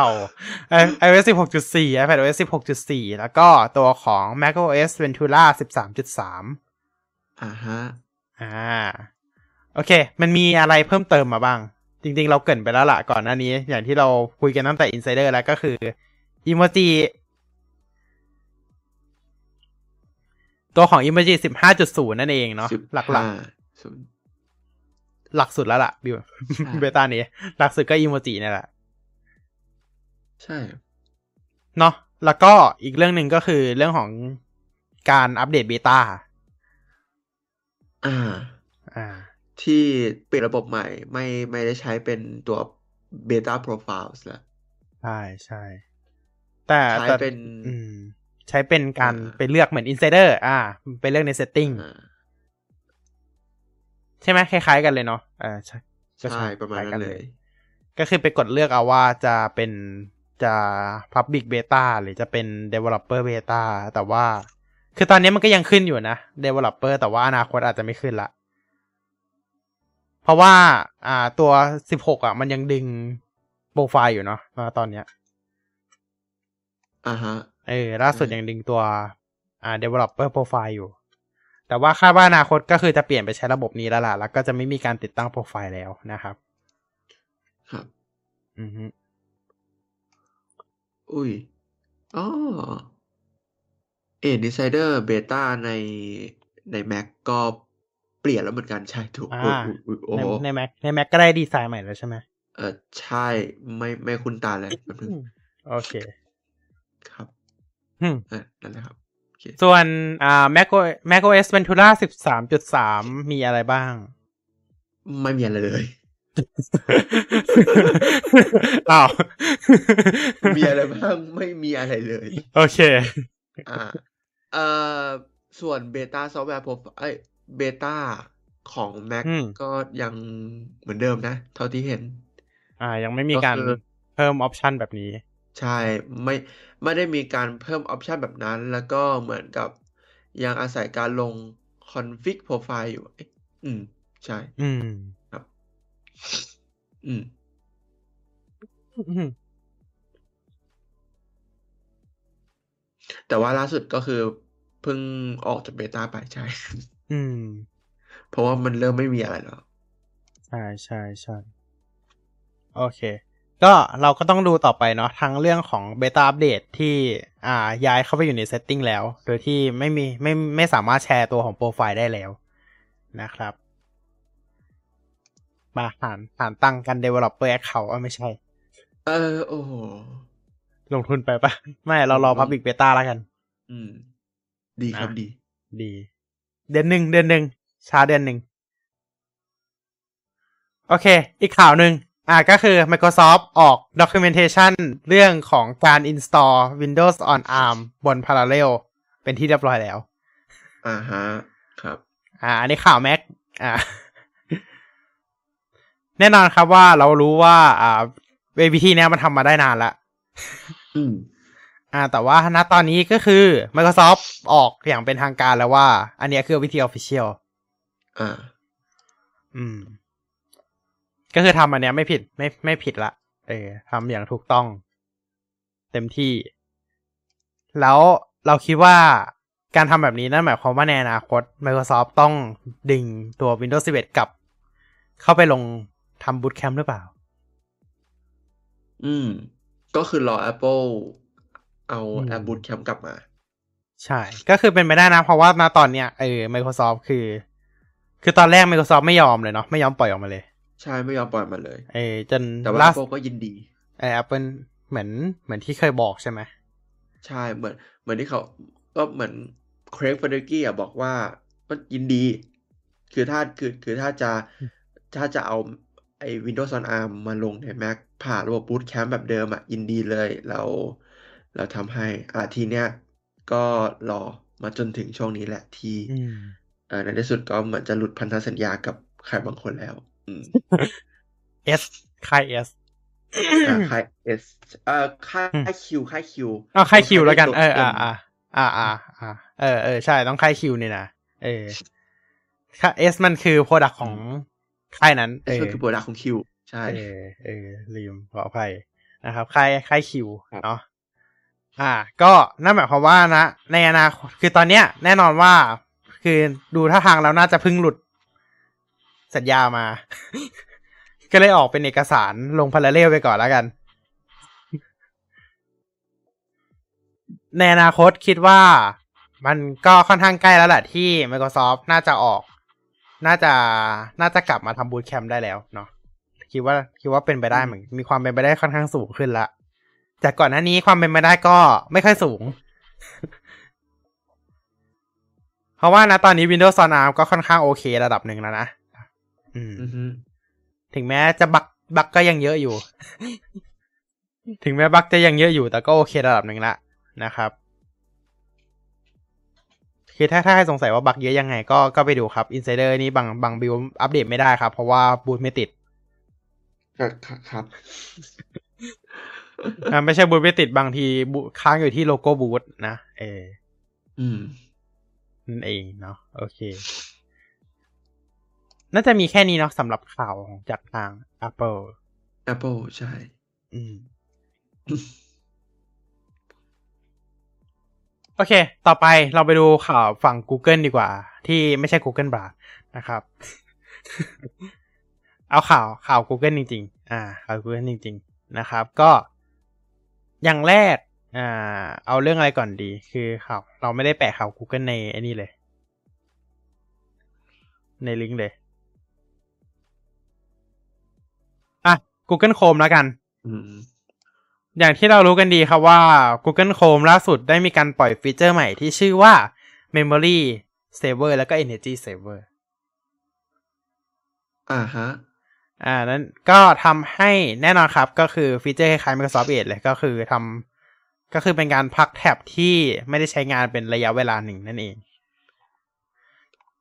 เหมือนกันเลยเนาะแล้วก็ตัวส่วนของ Energy Saver เนี่ยก็มีการจำกัดเรื่องของ Visual Effects Background Activity นะครับ อืม อ่า มีอะไรพวกนี้เนาะก็โดยหลังจากนี้นะครับ ตัวของสองฟีเจอร์เนี้ยจะเปิดมาเป็นค่าเริ่มต้นเลย อ่า อ่า ก็คือเปิดมาให้เลยเนาะ เราไม่ต้องไปกดเปิดนะครับ แต่ว่าก็ถ้าใครจะปิดก็เข้าไปปิดใน setting ได้เหมือนเดิมเหมือนเดิมนะครับ ในแท็บ performance นะครับ ซึ่งฟีเจอร์พวกนี้ก็สำหรับเราคนใช้ Edge ก็ได้มาสักอืมระยะหนึ่งแล้ว ได้มาชาติหนึ่งแล้ว เราเราเรารู้สึกว่าเราเราใช้ฟีเจอร์นี้กันมานานมากแล้วไอ้ตัว sleeping tab อะไรพวกเนี้ยก็ใช้มาไม่เท่าไหร่เองสองสามเดือนเองอ๋อจริงเหรอสองสามเดือนเหรอ เราว่านานกว่านั้นนะ เออเดี๋ยวอาจจะนานกว่านั้นอะคือความรู้สึกเรามันอาจจะนั่นแหละ อาจจะสองเดือนแต่ว่าจริง ๆ มันมันน่าจะนานกว่านั้นอะทำไมเรารู้สึกก่อนปีใหด้วยซ้ำอะเอาเป็นว่าอย่างนี้กันไอตัว sleeping tab ในเอทอะเรารู้สึกว่าเราใช้มาเป็นปีแล้วอะอุ้ยแต่ว่า เออว่ะ sleeping ใช่ใช่แต่ sleeping tab แบบมีนานนานมากแล้ว อืม แต่แต่ว่าไอ้ตัว energy saver อะเพิ่งเพิ่งมี อ่า energy saver มีไม่นานใช่มีต่อมีมาไม่นานเออเดี๋ยวเดี๋ยวใช่เพิ่งมีเลยดีกว่ามีมาไม่นาน ใช่แต่ตัว energy ไม่นาน saver มากไม่ค่อยน่าไม่ค่อยสนใจเท่าไหร่ เพราะว่าเราเราไม่ได้เราไม่ได้เสียบปลั๊กทำเออจะเสียบปลั๊กตลอดเราเสียบปลั๊กส่วนใหญ่เราเสียบปลั๊กไงเราก็เลยไม่ได้นี่เท่าไหร่ แต่ว่าที่ที่ใช้บ่อยอย่างนี้ก็คือ sleeping tab อะใช้บ่อยมาก อืมใช่ เพราะว่ามันอืมเพราะว่าถ้าเราไม่ได้ใช้มันก็สลีปให้เลยก็เลยใช้บ่อยใช่แล้วคือแบบเราเปิดทิ้งไว้ได้เลยอะก็เปิดแท็บเราเราเราจะกดกลับไปเรียกแท็บนั้นมันก็ค่อยปลุกแท็บนั้นขึ้นมาก็ถือว่าดีเลยนะ แล้วก็เป็นข่าวดีที่ทาง Google ก็ เพิ่มมาสักที แบบนี้ดีไหมค่ะเออมันข่าวดีที่ทาง Google ก็เพิ่มมาสักทีเนาะอืมในส่วนของ sleeping tab นะครับ ในที่สุดก็ปล่อยมาแล้ว อ่า เรียบร้อย โอ้รอรออยู่นานเหมือนกันนะ เพราะว่าข่าวเนี้ย Google ก็ออกมานาน นานพอสมควรละ กว่าจะปล่อยออกมาจำได้ว่าข่าวนี้ออกมาตั้งแต่สมัยที่แบบหกครึ่งปีแล้วปะน่าจะเกินครึ่งปีแล้วอะข่าวเนี้ย ถึงไหมอันนี้ไม่แน่ใจ อ่าเรื่องเรื่องอะไรนะเมื่อกี้นี้อ่าไอ้ข่าวข่าวตัวข่าวตัวประหยัดพลังงานของ Google Chrome อะอ๋อน่าน่าจะออกมานานแล้วเหมือนกันนะออกออกมาสักพักแล้ว แต่ว่าเอาจริงๆก็ตอนนั้นก็ speculate อยู่ตอนที่ Edge เพิ่งมีตัว power saver เนี่ย ก็ใช่ก็เดาเหมือนกันว่า เดี๋ยวอีกสักพัก Chrome ก็น่าจะมี แต่ว่าใช่ประเด็นคือทำไม Edge มาก่อนอ่าอ่า ไม่รู้เหมือนกัน เพราะว่า Microsoft ใส่ลงมาก่อน เออเอออืมดีละ ดีแล้วครับ คือคืออย่างอย่างที่เรารู้กันว่าบางที Google อาจจะชอบใส่ให้คู่แข่งก่อน จะชอบใส่ให้ partner ก่อนนะอย่างนี้ดีกว่าสงใส่ให้ partner ก่อน แล้วค่อยใส่ให้ตัวเอง แล้วก็ใส่ตัวเองใช่ คืออย่างที่เรารู้กันนะครับ ว่าไม่ว่าจะเป็นตัวของ Nearby Sharing นะครับเขาก็เปิดมาให้ซัมซุงก่อนเลยนะครับมัน แต่แต่อันนี้ไม่รู้เหมือนกันนะว่า ที่เราได้ใช้มันนานมากเนี่ย เป็นเพราะว่าเราอยู่ในช่องที่อัปเดตทุกวันหรือเปล่าอ๋อไม่ ถ้า Sleeping Tab R8 มีมานานแล้วจริง อาจหมายถึง power consumption saver อ๋อ สักพัก สักพักหนึ่งละ อันเนี้ย สักพักหนึ่งละ ระยะหนึ่งละ สักสักพักใหญ่เลยแหละ สักพักใหญ่เลยใช่ ใช่ แต่ อืมก็นั่นแหละ แต่แต่ว่ามันก็ โอเค มาก่อน เอ่อ มาก่อน Chrome ใช่ มาก่อน Google Chrome นั่นเอง ซึ่งครับการมาครั้งนี้ก็ยังไม่ทำให้เราสามารถกลับไปใช้ Google Chrome ได้อยู่ดี ไม่ครับ เพราะว่าย้อนกลับไป Bing เอ้ยไม่ใช่ย้อนกลับไป Edge ตัวนั้นอะตัวอืมรีดีไซน์อะใช่ครับ มีคนออกมาเทสว่ามัน performance ได้ดีกว่า Chrome มากกว่าเดิมอีก โอเคครับ จบ จบ จบ อยู่อยู่ต่อ อยู่ต่อ จบ โอเค จบจริงครับๆอะจบเลย จบเลย โอเค อะ ต่อไป Geekbench หกอ่า Geekbench มาใหม่แล้ว เย้ Geekbench 6นั่นเอง ก็แน่นอนมาตรฐานการเทสใหม่ ก็ก็คือไป adjust มาตรฐานให้มันสมเป็นสมผล แล้วก็อาจจะรับคะแนนลง ใช่ อ่า ก็ประมาณนี้อะ Geekbench 6 นะครับ ก็ปล่อยแล้วทั้ง Android iOS เรียบร้อย ไปดาวน์โหลดกันได้นะครับ ครับ แล้วก็บน Android รองรับตัวของ Material U ด้วย อืม ถึงแม้จะนิดนึงก็เหอะ ถึงถึงว่าจะถึงถึงแม้จะนิดนึงก็เหอะก็ก็นับแล้วกันอะ โอเค อีกอย่างหนึ่งของ Android เนาะก็มาพูดถึงเรื่องของ Privacy Sandbox Beta นะครับ มีการอัปเดตตัวของ Setting ใหม่นะครับ เกี่ยวกับด้าน Privacy เนาะก็อ่าเรียกได้ว่าเป็นเหมือน ส่วนรวมการตั้งค่าเกี่ยวกับ Privacy ต่างๆ แล้วกันเอาพูดพูดง่ายๆดีกว่าหลักๆแล้วก็จะเป็นเรื่องของ Advertise ซะส่วนใหญ่นะครับ ประมาณนี้แล้วกันเราเรายังไม่มีรายละเอียดเยอะเพราะว่ายังไม่ได้มีการ มันยังไม่ได้มันยังไม่ได้อะพูดง่ายๆเลย โอเค ประมาณนี้นะครับ ก็ถือว่าดีเป็นการเริ่มต้นที่ดีนะครับสำหรับตัวของอ่าอ่า Android Privacy แล้วกันเนาะอะ ประมาณนี้ไหมสำหรับ Google จะอืมได้โอเค โอเค เราไปต่อกันที่ซัมซุงแล้วกันข่าวประเทศไทยนะครับ อันนี้ข่าวของประเทศไทยเลยนะ ก็ ตอนนี้ประเทศไทยเราเริ่มได้ One UI 5.1 กันแล้วนะครับ แต่ทางที่ดีก็คืออย่าเพิ่งอัปเดตกันเลยดีกว่า เพราะว่าแบตไหลครับนะครับ ก็รอทางซัมซุงออกมาแก้แพทชกันก่อนแล้วกันเนาะนะตอนนี้อย่าเพิ่งอัปเดตกันหเป็นรือว่าถ้าคำเตือนที่ทุกคนให้ครับ แต่ใช่ว่าน้อยคนที่จะทำตาม ใช่ แต่ว่า s 2 1ยังไม่มีเนาะเราก็มีแค่ s อ่า2ครับเอ็ดดิอ่า ไม่ใช่เหมือน ไม่รู้เหมือนกันว่าไทย เอ๊ะ เดี๋ยวนะ หรือว่ามาแล้ว แล้วเราอัปอัปเดตไปแล้วไม่รู้ตัว ก็ไม่รู้เหมือนกัน เพราะว่ามันก็อัปเดต มันไม่ได้อัปเดตมานานแล้วไง ก็เลยไม่รู้เหมือนกันว่ามันอ๋อยังห้าจุดศูนย์อยู่ เอเอดีเบตไทยยังไม่มาโอเค ก็ทางที่ดีก็อย่าเพิ่งอัปเดตเลยดีกว่านะ รอ รอ รอแพทชออกมาแก้ตัวแบตไหลก่อน หรือว่าใครที่อยากอัปเดตก็อัปเดตได้ครับ ไม่มีปัญหาก็พก power bank ด้วยก็ดีเนาะ โอเค ต่อไปนะครับอ่าจริงๆข่าว Google อีกอย่างหนึงเพิ่งเจอ ก็คือ Google Photo มีการเตรียมที่จะทำ Cloud Backup สำหรับ Lock Folder ก็คือ Google Pixel เนี่ยมันจะมีฟีเจอร์หนึ่งของ Google Photo ที่ชื่อว่า Lock Folder เนาะก็เอาไว้ซ่อนรูป อยู่ในอีกชั้นหนึ่งของ Google Photo ได้นะครับ ซึ่งตอนเนี้ยก็เตรียมที่จะทำ Cloud Backup แล้วนะครับ ครับ อือฮึ ก็ใครใครซ่อนไม่พอใจนะครับ ของซัมซุงเนี่ยไอ้ซ่อนไม่พอใจก็คือ ยัด ยัด Google Photo อยู่ใน Secure Folder ไม่พอนะครับ เอาไว้ใน Lock Folder ด้วยนี่ก็ อ่า ไม่รู้เหมือนกันเออปลอดภัย ปลอดภัยไว้ก่อนหรือเปล่าไม่รู้ โอเค เอาเป็นว่าเราไปดูข่าวต่อไปของซัมซุงดีกว่า ข่าวต่อไปของซัมซุงนะครับ นั่นก็คือเป็นข่าวดีของผู้ใช้ในประเทศไทยมากนะครับ ก็คือ บัตรเพรสเชอร์กับ ECG สามารถใช้งานบน Galaxy Watch 4 กับ Watch 5 ได้แล้ว แบบ Official อ่า ไม่ไม่ใช่แบบ ไม่ใช่แบบไปมอดเอาเอาเองอะเอออ่านะครับ ก็สำหรับ Galaxy Watch ที่เป็น Wear OS ในตอนนี้นะครับ ก็คือ Watch 4 กับ Watch 5 เนี่ย สามารถใช้งานตัวของอ่า blood pressure กับ ECG ได้แล้วนะครับ เนื่องจากอ่าได้รับอนุญาตเรียบร้อยใบรับรองอย. เรียบร้อยแล้วนะครับครับก็วิธีการใช้งานง่าย ๆ ครับ ก็คือเราจำเป็นต้องอัปเดตตัวของนาฬิกาของเราให้เป็นเวอร์ชันล่าสุดนะครับไปอัปเดตเฟิร์มแวร์ของนาฬิกาให้เป็นเวอร์ชันล่าสุด ส่วนโทรศัพท์เนี่ยให้ดาวน์โหลดแอปอีกหนึ่งตัวนะครับ ชื่อว่า Samsung Health Monitor นะครับ ผ่านตัวของ Galaxy Store นะครับ ถ้าใครหาไม่เจอเนี่ยเสิร์ช Google เอาเลยนะครับ มีแน่นอน หมายถึงเสิร์ช Google แล้วให้กดลิงก์ Galaxy Store นะ อย่าไปกดลิงก์ APK นะครับ ในส่วนของ blood pressure เนี่ยเราเราจะต้องทำการ calibrate กับเครื่องวัดความดันจริง ๆ นะครับ ซึ่งจะต้อง calibrate ทุก 30 วัน ก็คือพูดง่ายๆก็คือ ถ้าใครไม่มีเครื่องวัดความดันก็ก็ต้องไปหามาวัดอะเพื่อคาลิเบตตัว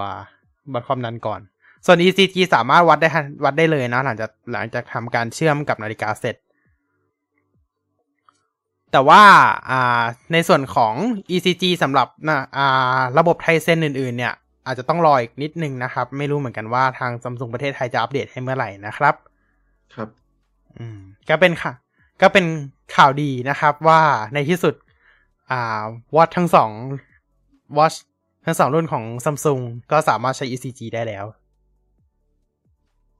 ก็ถือว่าเร็วเร็วกว่า Apple Watch นะ เพราะว่า Apple Watch รอมานานมากโอ้ย Apple Watch รอมาเท่าไหร่เองรอมาสี่ปีเอง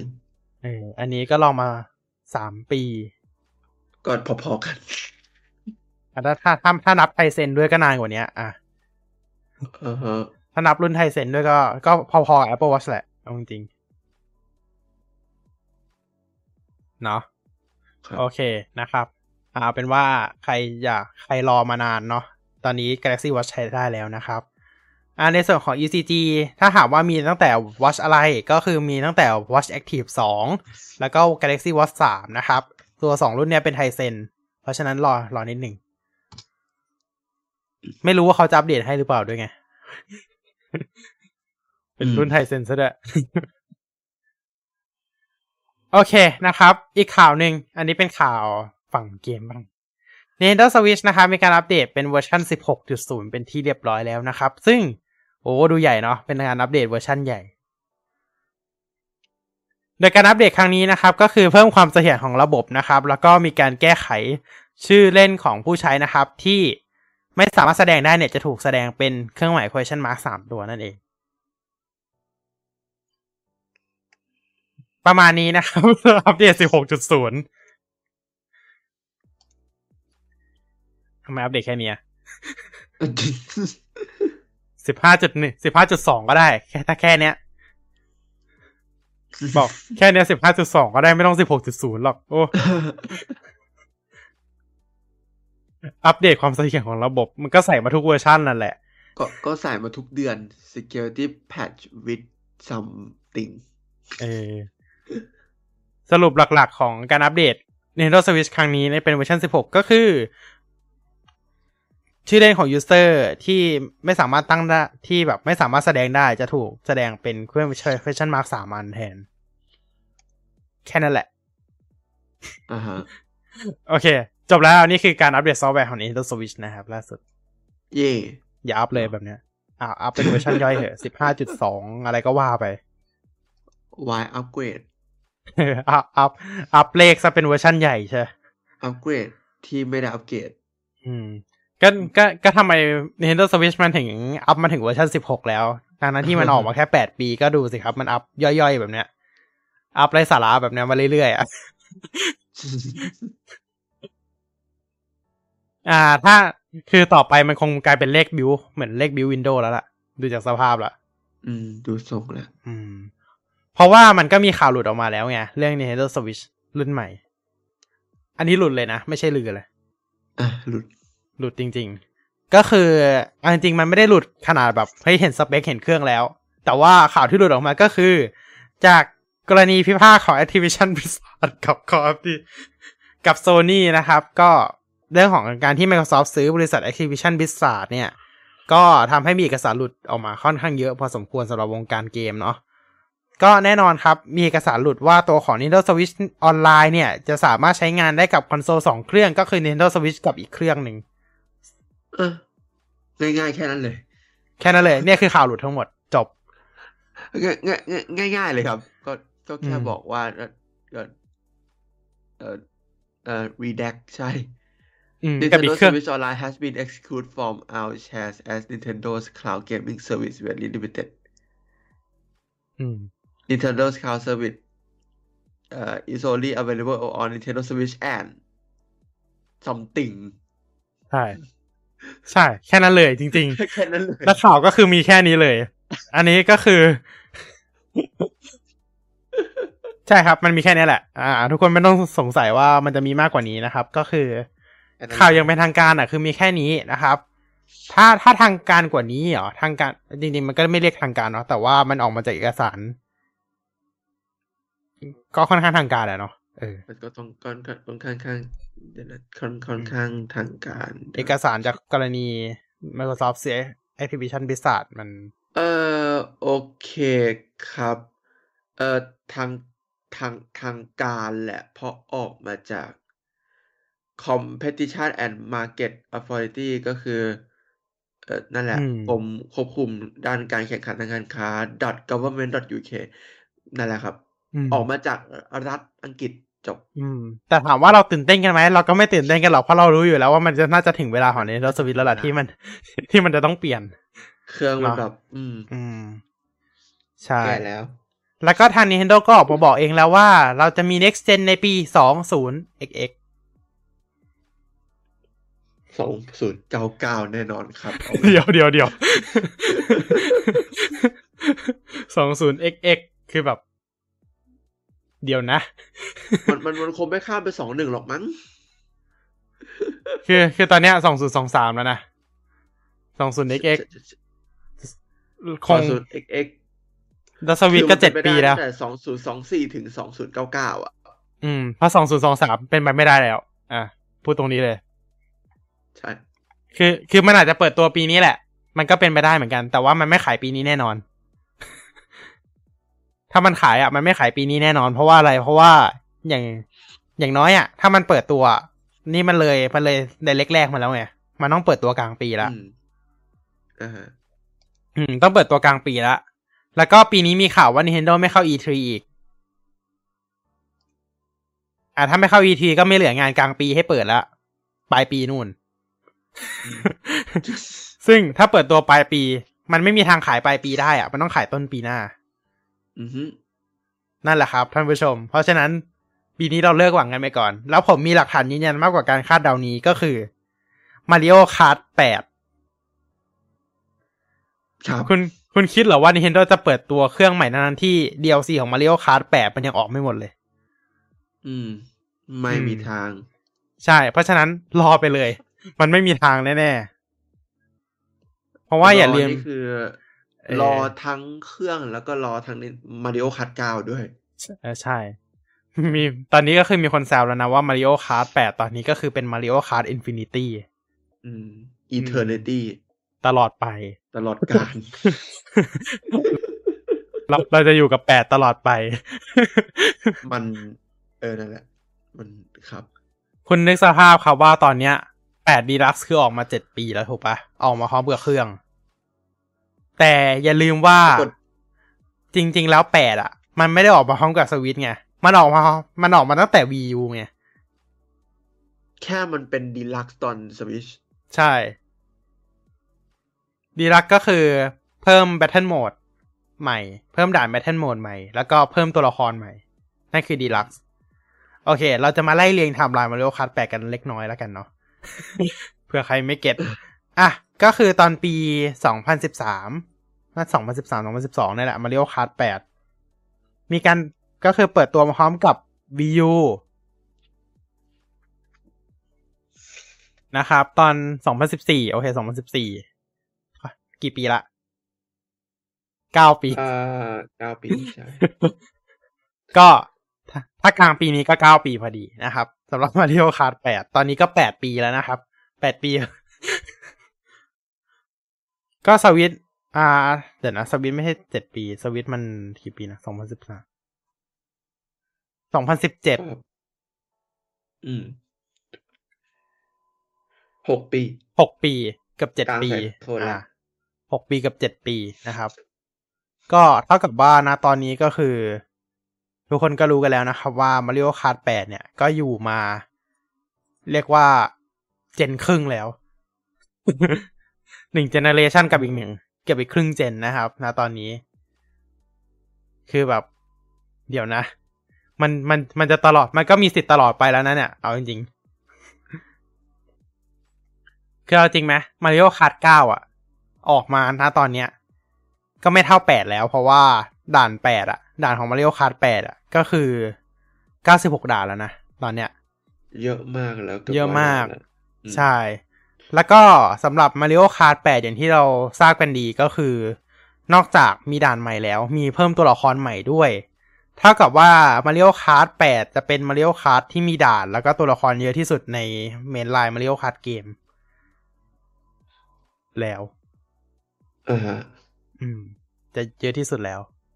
แล้วทุกวันนี้มันก็ยังยอดขายอันดับหนึ่งอยู่ครับ ทุกคนเลิกหวังเถอะ ไปไปกันที่ข่าวต่อไป ข่าวโปเกมอนสำหรับโปเกมอนเพรเซนต์นะครับ จะมีในวันที่ 27 กุมภาพันธ์ เวลาสามทุ่มสามทุ่มตรงมั้งนะครับ ก็แน่นอนครับว่าทุกปีก็เป็นวันนี้อยู่แล้ว เราก็ไม่เห็นต้องเดาเลย มันเป็นวันนี้ทุกปีอยู่แล้วนะครับ ก็เป็นวัน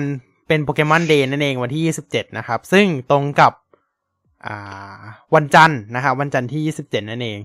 เวลาสามทุ่มของประเทศไทยนะครับ ก็จะมี Pokémon Presents ความยาว 25 นาทีด้วยกัน ก็ถือว่าโอเคนะ ความยาว 25 นาที ก็คุณก็หักไปว่าภาคหลักก็จะเหลือแค่ประมาณ 10ถึง15 10ถึง5นาทีโดยประมาณ5ถึง10 นาที เพราะว่า อ่า โฆษณาเกมมือถือก็สักครึ่งหนึ่ง อืม ตามนั้น ถามว่าเยอะไหม เยอะจริง โฆษณาเกมมือถือโปเกมอนอะ อย่างเยอะเลย อ่าครับรู้ป่ะคราวที่แล้วสิบสองนาทีอะ โฆษณาเกมมือถืออะอืมสามส่วนสี่ของ presentation อะ เป็นโฆษณาเกมโอ้มือถือ โอเคอืมเยอะจริง เพราะฉะนั้นก็ทุกคนอ่าเราก็มีสิทธิ์หวังได้แค่อ่า patch note ๆอ่า DLC เกมใหม่ก็ค่อนข้างไร้หวังพอสมริคบวรลีริบลีมากนะครับ ก็อ่าเอาเป็นว่า DLC ยังยากเลยเพราะว่ามันยังมันยังต้องแพทชกันอีกเยอะนะครับ ตัว Scarlet Violet เนี่ย เราก็ต้องดูเอ้ยแต่เขาอาจจะออก DLC เพื่อได้นะ เพราะว่ายังไงคนก็ซื้ออยู่แล้วดังนั้นใช่ อืม นั่นแหละ อันนี้ก็รอดูแล้วกันก็คือ ตัวของ Pokemon Present นะครับ อ่ารอดูคาดหวังอะไรได้บ้าง อ่า ตอนนี้ที่มีข่าวลือออกมาก็คือจะมี Pokemon Mystery Dungeon ภาคใหม่ หรือว่าเป็นรีเมคก็ก็เป็นไปได้ DLC Pokemon Scarlet Violet แล้วก็เรื่องของการแพช Pokemon Scarlet Violet และอย่างหนึ่งก็คือที่เราคาดอยากอยากหวังเหมือนกันก็คือ Pokemon Classic พวก Game Boy Game Boy Advance ลง Nintendo Switch Online เพราะว่าตอนนี้อ่าเกมบอยเกมบอยร้านมันลงสวิตออนไลน์แล้ว อ่า เราก็อยากเห็นโปเกมเกมโปเกมอนมันลงเหมือนกัน เพราะตอนนี้ไม่ออกมา มันมีแค่ Pokémon Trading Card Game มันไม่ออกภาคหลักเลย สุดยอดอ่าฮะโอเค แล้วก็สุดท้ายครับข่าวระหว่าง Microsoft กับ Nintendo ครับ ก็คือมีการอ่า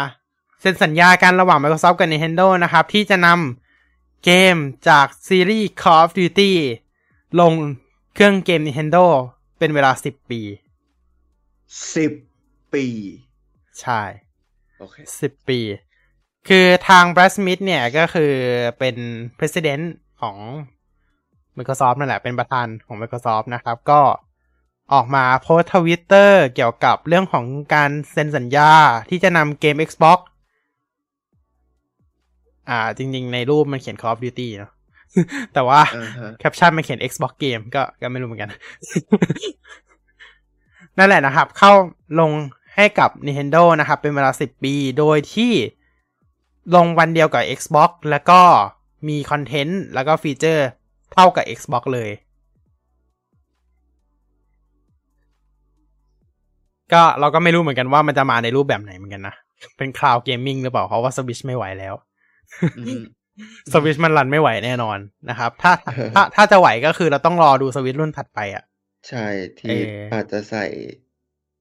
โอ้โห อืม ใช่ครับ เพราะว่าตอนนี้ทวิตเตอร์กำลัง trending เรื่องของ Switch 2แล้วก็เรื่อง Microsoft Activision Blizzard กันอยู่ คือคือจำได้เลยว่าประโยคนี้มันพอประโยค พอเขาโพสต์อันนี้ออกมาปุ๊บทุกทวิตเตอร์แตก community แตกแตกเลยว่าแบบ โอ้โหเครื่องใหม่มันต้องมาแล้วล่ะ จังหวะนี้ เครื่องใหม่มันต้องมาแล้ว อ่านั่นแหละครับ ก็ครับก็ถ้าถ้าดูจากแคปชั่นของทาง b r a d Smith แล้วเนี่ยเขาก็ดูแล้วก็พอจะรู้ว่า ไม่น่าใช่แค่ Call of Duty ที่จะลงให้กับเครื่องเกม Nintendo แต่ว่าน่าจะมี Xbox เกมอื่น ๆด้วย ที่จะลงให้กับทางเครื่องเกม Nintendo เหมือนกันไออย่างที่เรารู้กันว่า ตอนเนี้ยมันก็มีหลายเกมของทาง Xbox Game Studio ที่ลงให้กับ Nintendo Switch อยู่เหมือนกันก็คืออ่าออลิมีคัพเฮดแล้วก็มีตัวของ Minecraft Minecraft นี่นับไหมก็ก็นับดิ ก็เป็น Xbox นับ Game นับ Studio เหมือนกัน เออเป็นของ Microsoft เหมือนกัน แต่แต่จะบอกว่าอาจจะมีออลิปะออลิกับCuphead ที่จะลงเฉพาะ Nintendo กับ Xbox เท่านั้นด้วย ก็คือไม่ลง PlayStation นะก็ไม่รู้เหมือนกันว่าไม่ลงนั่นแหละ แล้วก็อย่างที่เรารู้กันดีว่าสัมพันธ์ของ Nintendo กับ Microsoft ก็ค่อนข้างโอเคอยู่พอสมควรเลย ครับ อืม ก็ค่อนข้างค่อนข้างโอเคเลย เพราะว่า อ่า ก่อนหน้านี้ก็มีเรื่องของการ cross cross-play เล่น cross-platform กันของ Micro ของ Minecraft เนี่ย ก่อน ก่อนอีกค่ายหนึ่งอะวันนี้ดีกว่าอืม แล้วก็มีการนำเกมของค่ายค่ายจากทาง Microsoft เนี่ย ลงสวิชค่อนข้างเยอะ แล้วก็ยังมีการเอาตัวละครของ Microsoft เนี่ย ที่ Microsoft ถือ IP อยู่ลง Super Smash ด้วยอ่าฮะอ่า ก็ถือว่า อ่าค่อนเขาค่อนข้างสนิทกัน เรียกว่ามีสัมพันธ์ที่ดีต่อกัน พอสมควรเลยนะ อืม อืมอะไหนๆข่าวเกมแล้วอีกสักเรื่องหนึ่งแล้วกันก็คือ มันมี อันนี้อันนี้อันนี้เรียกข่าวเลยไหม ก็คือ Microsoft ก็คือจะเอา AI เข้า อ่า Minecraft เหรออ๋อเห็นมีข่าว เห็นมีข่าวนี้ออกมาอยู่คล้ายๆกับเออคล้ายๆกับว่าให้ให้ เป็นเป็นการสั่งงานอืมเหมือนอืมเราทำใช่ใช่บอทเป็นการลงสั่งไมงานค้ามาแหละอืมใช่ อ่าจริง ๆ ถ้าถามก็คือเป็นมันมันก็เหมือนมอดนั่นแหละเอาจริงพูดง่ายเอาเอาจริง ๆ นะ อย่างเงี้ย Minecraft ต้องมีการอัปเดต Terms and Conditions เพราะถ้าไม่อัปเดตมันขัดกันเองๆอืม อ่า แต่ว่าเราเราว่าถ้าถ้าแม่ครับจะทำอะ แนะนำว่าควรจะเปิดเป็นแอดออนหรือไม่ก็เป็นเกมรูมากกว่าเนาะใช่ ไม่เออไม่ไม่ควรจะเอามาใส่ GitHub แล้วให้คนลงอะ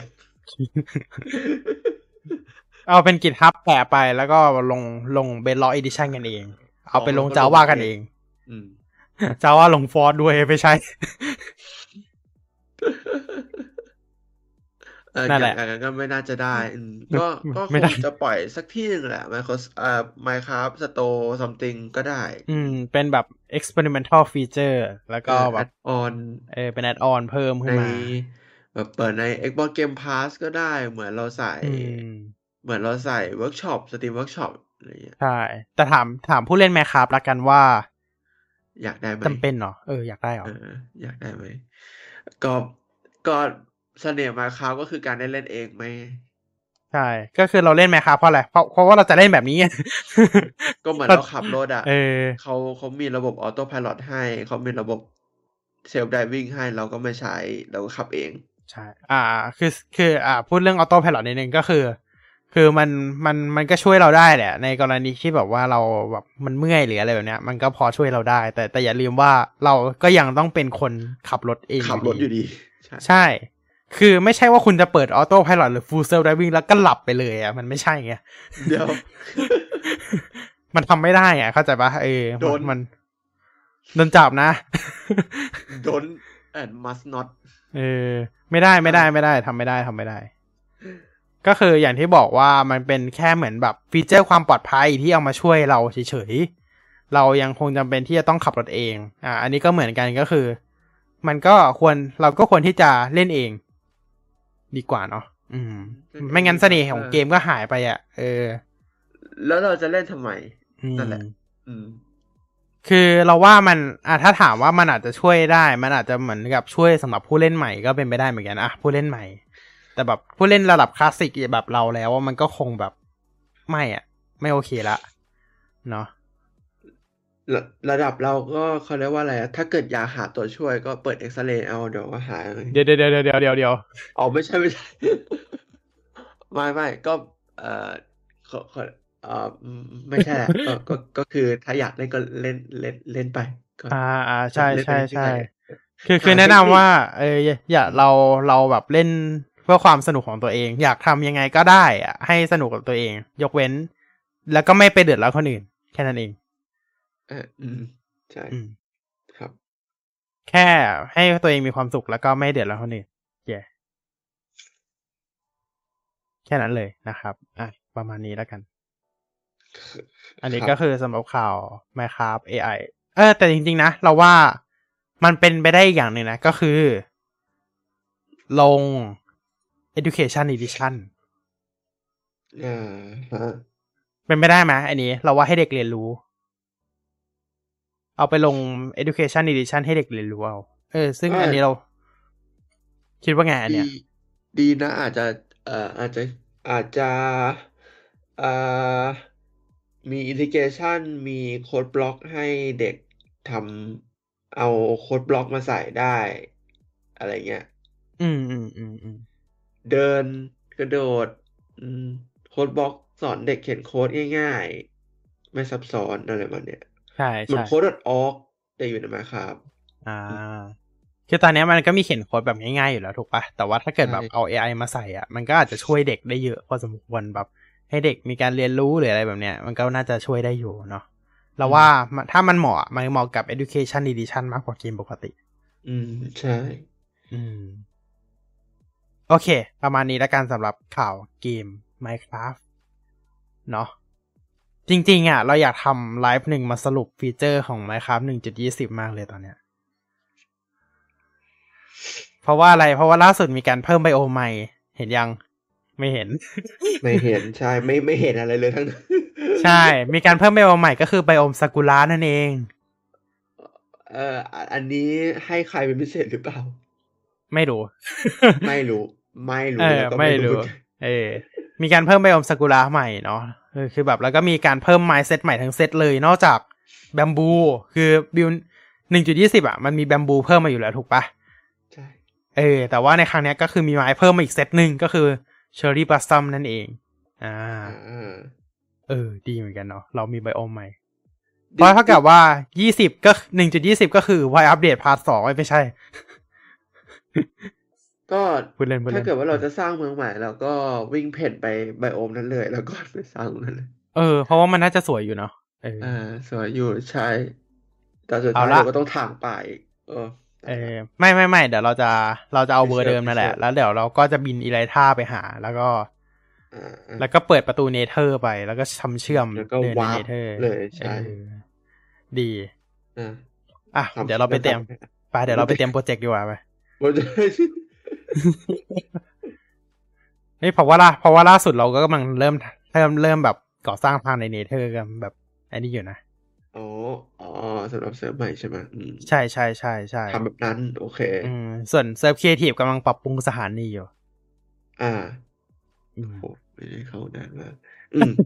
โอเคถ้าถ้าว่างก็เข้าได้ว่างก็เข้ามา เออโอเค มา มาต่อกันดีกว่าป่ะ เอ่อเออไม่อยากจะบอกว่ามันยังไม่ถึงหัวข้อหลักเลยนะเนี่ยเอาจริงใช่ใช่ใช่ใช่ใช่ใช่ออกว่า silence โอเค มาเรามาหัวข้อหลักกันเลยดีกว่า ปรากฏหัวข้อหลักก็ เดี๋ยวนี้ก็คือสตรีมเราก็คือเล่าข่าว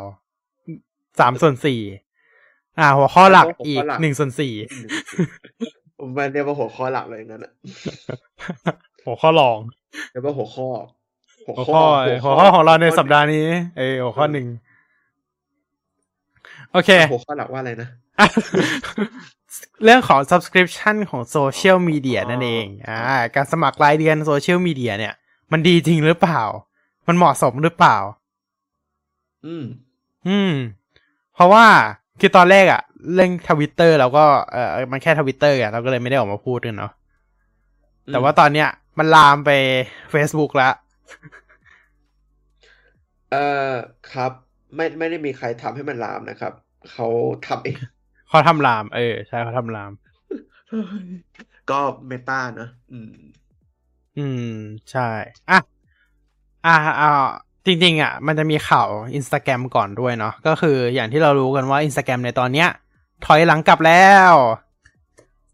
อืมถอยหลังกลับหมายถึงไม่ทำแอป iPad แล้วอ๋อไม่ใช่ ไม่ใช่ไม่ใช่ไม่ใช่หมายถึงว่าเขายอมถอน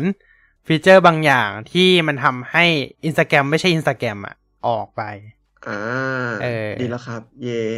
อย่างที่เรารู้กันนะครับว่าณตอนนี้เนี่ยอินสตาแกรมก็เริ่มถอนบางอย่างออกไปแล้วนะครับ ก็ที่เห็นได้ชัดเลยก็คือเรื่องของฟีเจอร์ช้อปปิ้งอ่าอ่า ณตอนเนี้ยคือเอาออกไปแล้ว เนาะเอาออกไปเลยนะครับ แล้วก็เรื่องของการไลฟ์ live shop ไลฟ์ขายของใน Instagram เนี่ยไลฟ์ขายไลฟ์ขายของใน IG ก็คือจะน่าจะถึงแค่มีนาปะน่าจะถึงแค่มีนาเท่านั้นเอง ที่จะทำได้เนาะที่เหลือก็คือ ไม่สามารถไลฟ์ขายของในก็คือไลฟ์ได้เหมือนเดิมอะจะขายของก็ขายได้ แต่จะไม่มี option ให้กดซื้อแล้วอ่าฮะเออจะไม่มีแบบตัวเลือกสินค้าเหมือนแบบเมื่อก่อนแล้วนะครับ ก็คือขายได้อย่างเดียว แบบก็ไลฟ์ขายไปคุณจะ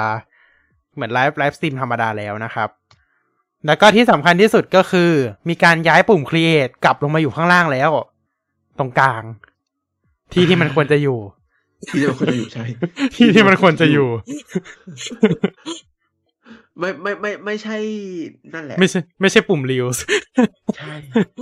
คือคือตอนตอนตอนตอน Reels กับ Shopping มาใหม่ ๆ ก็คือปุ่ม Create ก็คือโดนย้ายขึ้นไปอยู่ข้างบน จบเลยจบเลยเออตอนนี้มันกลับมาอยู่ข้างล่างตรงกลาง กลายเป็น Instagram เหมือนเดิมแล้วนะครับ แล้วก็ที่สำคัญที่สุดก็คือ ตัวปุ่ม Reels เนี่ย จากตรงกลางมันย้ายไปอยู่ด้านขวาแล้วครับ โอ้โห โอ้โหปรบมือสิ แปะ แปะ แปะรอแปะแปะคือแบบ โอ้ มันดี มัน มันดีเหมือนกันนะ คือแบบ เดี๋ยวนะคำถามเลย ดูอยู่ดูวิดีโอสั้น จะเข้า TikTok หรือ IG ดูบรอซ่านี่ก็เท่าตีตอกสิ ใช่ไหมใครอืมใครจะมาคิดถึง IG เป็นอันดับแรกถูกปะไม่อืมก็คนก็นึกถึง TikTok ไม่ก็ เอ่อ YouTube ช็อตอืมใช่อืมเอาจริง ๆ นะ เราแนะนำนะว่าใครที่แบบอยากตามฟีดแบบคนที่เราติดตามจริง ๆ ให้แอดคนนั้นเป็น favorite ไว้เลย แล้วก็กดแยกฟีด favorite เลยดีกว่า หรือแบบฟีด following เลยดีกว่า เพราะว่า ไม่มีโฆษณาอ่าเออ ฟีดเราไม่มีโฆษณานะครับ อ่า อันนี้เป็นทริคอย่างหนึ่งว่าแบบใครไม่อยากเจอโฆษณาก็เข้าฟีดลองพวก following หรือว่าเป็น favorite ก็ได้เนาะอันสองอันเนี้ยไม่มีโฆษณา เพราะฉะนั้นเราถ่ายได้เต็มที่เลยแบบดีมาก อันนี้ โอเค โอเค เขาทำดีเราก็ต้องปรบมือให้เขาอะเนาะไอจีแปะแปะแปะแปะแปะ เออแปะเราก็หวังว่าไอจีจะ อ่า เอาฟีดเดิมกลับมาเนาะอืมครับ จะปรับปรุงให้กลับมาเป็นไอจีแบบที่ดีที่ดีเหมือนเดิมที่ได้ดีเหมือนเดิมอืมคือตอนนี้มันไม่ดีเหมือนเดิมมันมันดีขึ้นแต่มันยังไม่อืมถึงจุดจุดที่เป็นแบบเดิม ใช่ใช่ไออย่างที่บอกแหละว่านะตอนนี้ก็คือ เอาให้จีกลับมาเป็นเหมือนเดิมก่อน แอปไอแพดค่อยว่ากันก็ได้นะตอนเนี้ย อืม เออเนาะอะแล้วงั้นเรามาพูดถึงเรื่องของทวิตเตอร์กันก่อน อ่า Twitter สัปดาห์ที่แล้วก็ไม่ได้พูดนะครับ ใช่ คือทวิตเตอร์นะตอนนี้เนี่ยก็คือจะมีการเรียกได้ว่าอย่างที่เรารู้กันดีก็คือมี subscription ของตัวเองชื่อ Twitter Blue เนาะ อืม อ่า ล่าสุดก็คืออย่างที่อ่ามี เรียกว่าไงดี อย่างที่เรารู้กันดีว่า Twitter จะทำการยกเลิกตัวของ Two Factor Authentication แบบ SMS สำหรับคนที่ไม่ได้ทำสมัคร Twitter Blue Subscribe Twitter Blue ใช่ มันก็เลยเป็นแบบอ่าละสรุปทวิตเตอร์ร้อนเงินหรือเปล่า อืม ก็ทุกคนก็น่าจะคิดในใจ เอ้ยไม่ใช่คิดในหัว กันแบบ เขาเรียกว่าอะไรอะเหมือนกันหมดอะว่า อืมอหย่างวะจริงคือแบบอะไรเนี่ยทวิตเตอร์เอคืออคือเออเออเออเออคุณคุณคุณคุณทำอะไรเนี่ย คืออะไรวะคือคืออย่างหนึ่งเลยนะ มันคือฟีเจอร์ด้านความปลอดภัยอะมันมันคือฟีเจอร์พื้นฐาน อืมใช่ปะซึ่งอืมมันก็ควรจะให้ฟรีหรือเปล่า แล้วแบบ หรือว่าเราหรือว่าจริง ๆ แล้วมันควรจะเสียตังค์ตั้งแต่แรกแล้วเราใช้กันมาฟรีตลอด ซึ่งมันก็ไม่ใช่หรือเปล่าอันเนี้ยอ่าฮะเรื่องของ SMS authentication อะเออ two factor อะอันนี้ไม่รู้นะแล้วอันนี้แล้วแต่ความคิดเห็นของแต่ละคน แต่แต่สำหรับเราว่าส่วนจริง ๆ แล้วอะมันคือพื้นฐานความปลอดภัยที่มันก็ควรจะให้ฟรีหรือเปล่า เออ ใช่ใช่เราคิดว่าอย่างนั้นแหละ เราคิดว่ามันควรที่จะให้ฟรี อ่าแต่ก็ถ้าในมุมทวิตเตอร์ก็คือมันมัน เอ่อไม่ใช่สิแป๊บนึงต้องพูดว่าถ้าในมุมทวิตเตอร์อะเขาก็ไม่ได้คิดหรอกว่าการที่เขาตัด two factor authentication อะเป็นเรื่องที่แย่ เพราะอืมเอ้ยเอ่อตัด SMS two factor authentication เป็นเรื่องที่แย่ เพราะมันก็ยังมี option อื่น ๆ อีก ใช่ใช่อ่าอ่าที่ยัทางงเหทวิตเตอร์ที่สามารถใช้ได้ อืม แต่ถ้าถามเราใช่ไหมเราว่าออปชันที่สะดวกที่สุดอะก็คือ SMS ใช่ ก็ ก็ไปสอดคล้องกันเองว่าเขาก็บอกว่า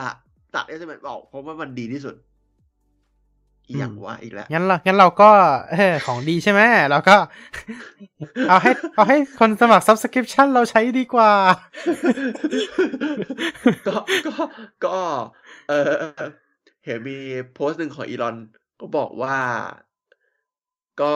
จะให้ใช้ที่เหลือฟรีจนกว่ามันจะดีเท่า SMS อะจะอะเอ่อนะอย่าบอกนะว่าต่อไปเนี่ย เราจะไม่มีทางที่จะใช้ two factor ได้สำหรับใช้ฟรีหัวใจจะวายจริง ๆ แล้ว two factor อะมันคือ มันคือสิ่งที่ควรจะเป็นของฟรีเลย เพราะว่า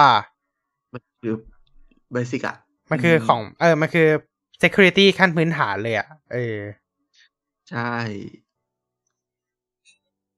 ซึ่งอะถ้าถามว่าเราไม่มี SMS แล้วเราจะทำยังไงได้นะครับ ก็แน่นอนยังเหลืออีกสองออปชันก็คือ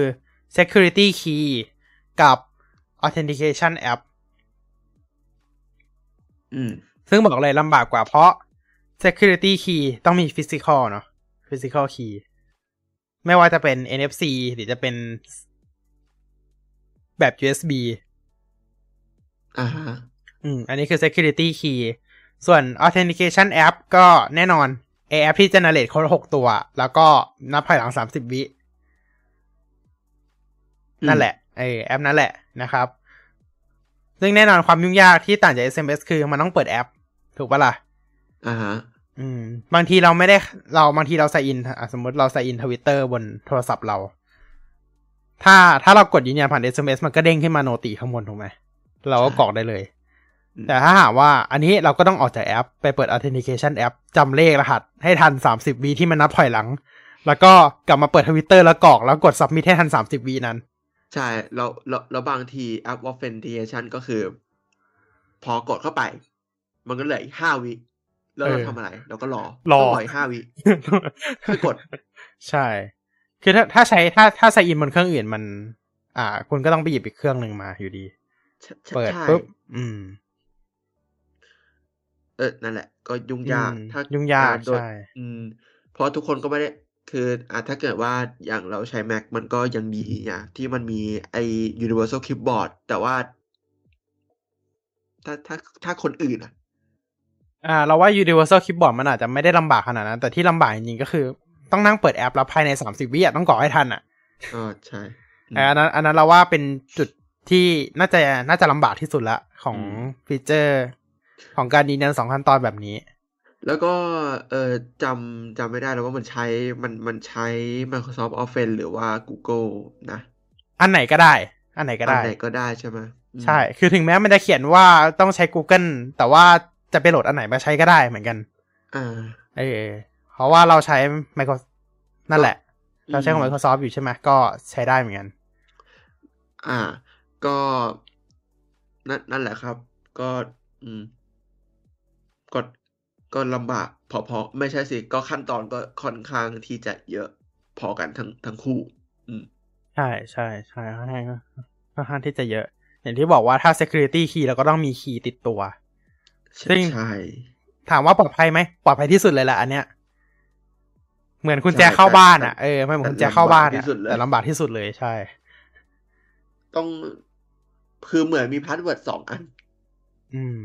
จริงจริง ต่อไปต่อไปอ่า Google กับ Apple Microsoft กำลัง แล้วก็ FIDO กำลังพยายามทำ passwordless อยู่ไม่ใช่เหรอ เออใช่ อืมหมายเราถึงก็ต้อง passkey ใช่ไหมเออ passkey เราก็ต้องดูว่าไอ้ฟีเจอร์ passkey เนี่ยมันจะช่วยได้เยอะขนาดไหนอ่าอืมนะตรงนี้นะ อ่า เราก็ต้องดูกันต่อไปแล้วกันนะครับ โอเค อะเอาเป็นว่าอันนี้ก็คือหนึ่งอย่างความแย่ของ subscription แล้วล่ะแล้วละ อืม โอเค คือนอกจาก Twitter Blue มันจะอ่าจำกัด SMS two factor แล้วเนี่ย มันแน่นอนครับ Twitter Blue มันมี benefit หลายอย่างที่จริง ๆ แล้วบางอย่างมันควรจะเป็นของฟรี เช่น ติ๊กถูกแต่ที่ถูกแล้วว่าค่อนข้างน่าเกลียดพอสมควร เออเออติ๊กถูกนี่พูดกันมาอืกี่มสัปดาห์เนี่ย ไม่รู้ อะไม่รู้ คือตอนเนี้ยอะเรามาดูกันดีกว่าว่าฟีเจอร์ Twitter Blue ตอนเนี้ยถ้าเราสมัครเราจะได้อะไร โอเค อันนี้ก็คือเป็น Twitter อ้างอิงจากตัว Help Center ของ Twitter เลยนะอ่าฮะอ่าก็คือแน่นอนครับ ราคาแปดเหรียญต่อเดือน ถ้าถ้าซื้อ เอ่อ ถ้าซื้ออือมอ๋อ เออ มันก็ราคาเท่ากันหมดนี่หว่าอืมเท่ากันเท่ากันอืมทุกแพลตฟอร์ม อ่า Twitter ไม่มีแบ่งครับนะครับ ก็อย่างแรกก็ edit ทวิตได้สามสิบนาที อืมควรจะอืมฟรีอืมใช่ bookmark folder ก็ควรจะฟรีอะ bookmark folder อาจจะเป็นแบบฟีเจอร์ advanced หน่อยอ่าอาจอาจจะอ่าเสียตังค์ได้อะอ่าอะยอม อันนี้ยอมอันนี้ยอมสำหรับเรานะอ่เรายอมาอ่า แต่ว่า edit ทวิต edit ทวิตมัน ไม่ดูดิ มันเฉยๆนะ อันนี้ custom map icon อันนี้เฉย จะอาจจะเสียตังค์ก็ได้ NFT ก็เฉยๆ NFT อืม for pro- profile pictures ก็เฉยอืมธีมธีมก็เฉยๆ อะก็ถ้าพูดตเฉรงยๆๆธีมก็เฉยๆ custom navigation ก็เฉยๆ ก็เฉยๆ อืม อ่า แต่เราว่าไอสิ่งที่ควรจะฟรีอะ อย่างเช่น edit ทวิตอะ อาจจะอาจจะให้ฟรีหน่อยก็ดี อืม อืม อาจจะฟรีสิบห้านาที แต่ถ้าสามสิบนาทีต้องจ่ายตังเสียค์ตังอะไรพวค์กเอนี้อก็จ่ายได้ตังค์เออก็ได้ก็ได้เออ แต่ว่าเขาไม่ทำไงเราก็ต้องลบทวิตโพสต์ใหม่ แล้วก็รีทวิตใหม่ แล้วก็เสียยอดเออวิวไปเลยเยี่ยมใช่ อ่า นั่นแหละ แล้วก็อ่ามี top article ซึ่งอันนี้เราว่าไม่จำเป็นเท่าไหร่ มี leader leader ก็ไม่ค่อยเท่าไหร่ undo อืม undo ทวิต undo ทวิตก็เอาจริง undo ทวิตก็ไม่ต่างจากลบทวิต ก็ไม่ใช่ ก็ไม่ต่างจากอืมลบทวิตหรือว่าแก้ทวิต ใช่ซึ่งช่างมันเถอะ longer video upload เออ อันนี้ อันนี้น่าสนใจว่ามันก็คิดได้หลายมุมเหมือนกันว่า ควรจะฟรีไหมหรือควรจะเสียตังค์ดี เพราะว่าเขาอาจจะมันอาจจะควรจะเสียตังค์ตรงที่ว่า มันก็ไปเปลืองพื้นที่เซิร์ฟเวอร์เขาอะอืม อืม ใช่ half ad โอเค อันนี้ อันนี้เข้าใจได้ อะ longer tweet อันนี้คิดว่าไง longer tweet มันก็ไม่ค่อยเท่าไหร่เนาะ longer tweet ก็คือเอ่ออือมโพสขได้ยายตัวเอ่อจากลิมิตสองร้อยแปดสิบเป็นสี่พันเรียกว่า unlimit เลยก็ได้ว่าอย่างนั้นอะอุ๊ยเอ่อซึ่งอันนี้ไม่เท่าไหร่ เราเราว่าจริงๆทวิตเตอร์อันนี้เราเอาไว้โพสต์แบบสั้นๆอยู่แล้ว ไม่เอ่ออืมอันนี้มันแบบเพนพอยที่นานๆทีจะมาที ใช่ว่าแบบบางทีเราต้องการยาวๆอะเออ มันมันทำไม่ได้เนาะอันนี้ ก็แล้วก็สุดท้ายก็ขเชิญคือไป Facebook ครับเอออันนั้นใช่ไป Facebook ใช่ แล้วก็สุดท้าย SMS two factor authentication โอเค อันนี้ขอไม่พูดถึงละกันเพราะว่าเมื่อกี้นี้เพิ่ง เพิ่งด่า ไม่ใช่บ่นไปเพิ่งบ่นกันไปเนาะเออ นั่นแหละครับ ก็อย่างที่บอกว่า อ่า ฟีเจอร์บางอย่างเนี่ย เราว่ามันก็ควรที่จะแบบ ฟรีก็ก็ควรจะฟรี อันนี้อันนี้ความคิดเห็นส่วนตัว แล้วก็ checkmark เนี่ย เราว่าอ่าใครอยากใครอยากได้เสียตังค์อ่าใช่ แต่ว่า checkmark สำหรับบุคคลทั่วไปที่ได้ verify แบบเป็นบุคคลสาธารณะ องค์กรต่างๆ ก็ ไม่ควรจะเสียตังค์หรือเปล่าอืมตรงนี้ ตรงนี้ไม่ควรจะเสียตังค์หรือเปล่า เออพวกที่แบบ เป็นบุคคลสาธารณะจริงๆอะไม่ใช่แบบใครจะซื้อทวิตใครจะซื้อทวิตเตอร์บลูแล้วมันต้องมา verify อะอ่าฮใช่ปะเออใช่สมมุติว่าเขาเป็นดาราหรือยูทูบเบอร์ซึ่งเขามีผู้ติดตามจำนวนมาก แล้วก็เสี่ยงต่อการที่ถูกทำ fake profile หรือ fake account ก็ เขาก็อาจจะ เขาก็ควรที่จะได้รับ Verify ฟรีหรือเปล่า หรือว่าอ๋อยังไงเขาก็รวยอยู่แล้ว เขาก็ซื้อ Twitter Blue สินะอืมหรือคิดแบบนั้น ก็ไม่รู้สิ อาจอาจจะอาจจะคิดแบบนั้นก็ได้อะแต่เราว่าอย่างได้เว้ยคือจุดประสงค์ของ Verify ตอนแรกมันออกมา เพื่อที่เราจะแยก Account จริงกับ Account ปลอมได้ไม่ใช่เหรอ ใช่ คือคือเอาเป็นว่าตั้งตั้งตั้งตั้งแต่เหมือนกับ ตั้งแต่ให้ Verify แก่คนที่เอ่อ subscribe Twitter Blue มันก็เขาเรียกว่าอะไร มันก็ผิดวัตถุประสงค์ของการทำตัว Verify มาแล้ว ใช่แล้วอะใช่อืมคือคืออย่างที่เรารู้กันว่าจงๆแบอะบเขาไม่น่าจะเออทำแบบนี้ใช่เขาน่าจะทำเป็นอย่างอื่น เช่น แบตสีฟ้าแบบชื่อสีฟ้า เออ หรือไม่ก็อาจจะทำ อย่างอื่นที่มันไม่ใช่ติ๊กถูกอะ อืม จริงจริงเนี่ยก็อย่างที่เราเคยเสนอกันไปแล้วอาจจะทำติ๊กถูกสีเทา ก็พอได้อยู่นะติ๊กถูกสีเทา หรือว่าจะเป็นแบบป้ายเขียนว่าตัว B ก็ได้ หรือรูปโปรไฟล์ที่จะมีวงกลมเหมือน Google One อะไรเงี้ยเออเออเออถ้าใช้เออ Google เออ One ก็เป็นสี ถ้าไม่ได้เออใช้ก็เป็นสีเทา อันนี้อาจจะแบบเป็น Google เป็นแบบ Twitter สีสันต่างๆ ก็ได้ แบบ customize เองได้กูก็อาจจะเป็นแบบเล่น gradient สีเอ่อสีฟ้าสีธีมฟ้าเออน้ำเงินม่วงอะไรอย่างเงี้ย อืมเออก็แล้วแต customize ได้แต่ว่านั่นแหละอืมเขามี customize theme ใช่ปะเราก็แบบ เออ ก็ customize กรอบเองได้ ใช่เออเอออาจจะอย่างนั้นก็ได้ มันก็มีหลาย solution ที่ไม่ใช่ติ๊กถูกอะนะเพ ราะว่าติ๊กถูกจริง ๆ มันมัน meant to be เขาเรียกว่าอะไร verify ว่าแบบคนที่ได้คือคนที่อ่า popular คนที่แบบเป็นเป็นเออ celebrity คนดังของสังคนที่มีมผู้ติดตามอะไรเยอะ เออเงี้ยอืมเพราะว่า อ่า อย่างก็คือเราลิงก์มาเลยแล้วกันว่า ล่าสุด Facebook ก็ออกมา Meta ก็ออกมาบอกเหมือนกันว่า เราก็จะทำเหมือนกัน subscription ตัวเนี้ยอืม ใครอยากได้ติ๊กถูกก็จ่ายตังค์อ่าได้ข่าวว่า IG กับ Facebook คือแยกกันด้วยไอจีกับ Facebook ย่างกันด้วย อืม ใช่ไหมได้ข่าวว่าแยกกันด้วย ใช่ก็คือจ่าย Facebook อยากก็ของ Facebook IG ก็ของเออ IG อยากได้ก็จ่ายสองอัน ใช่อะได้กระจายสองอันนำซ้ำแพงกว่าด้วย ใช่ ของ Facebook นะครับ ราคาอยู่ที่ อ่า11.99 US ดอลลาร์ต่อเดือนนะครับ หรือว่า 14.99 US ดอลลาร์ต่อเดือนบน iOS นั่นเองครับแพงกว่า อืมแพงกว่าสามสามสี่ดอลอะแพงอกย่างว่าสี่น้อยดอลสามดอลใช่ นั่นแหละ ก็เลยแบบ เอ๊ะ เราเข้าใจจุดประสงค์การติ๊กการมีติ๊กถูกผิดไปแล้วหรือเปล่า อืมอืม เข้าใจผิดกันไปแล้วหรือเปล่าอะไรเงี้ยอืมก็อย่างที่บอกว่าก็นั่นแหละจุดประสงค์ของไอ้ติ๊กถูกจริง ๆ อะ มันมีไว้เพื่อให้แยกไอ้เขาจริงกับไอ้เขาปลอมได้ไม่ใช่เหรอ แต่อันนี้มันกลายเป็นแยกระหว่างแอคเคาอะไรแอคเคาจริงบวกแอคเคาจ่ายตังค์สมัครสมาชิกกับเออแอคเคาที่ไม่ได้สมัครสมาชิก บวกแอคเคาปลอมใช่อย่างมันจำได้ไหมเป็นคนวันแรกที่ Twitter Blue เปิด ให้มีติ๊กถูกหลังชื่อได้ วันนั้นคือวุ่นวายมาก ใช่ เพราะว่ามันนั่นแหละมันเป็นมันเป็นมันเป็น mechanic ใหม่ของ อืมไม่ใช่ mechanic ใหม่นี่นะมันเกม มันเป็น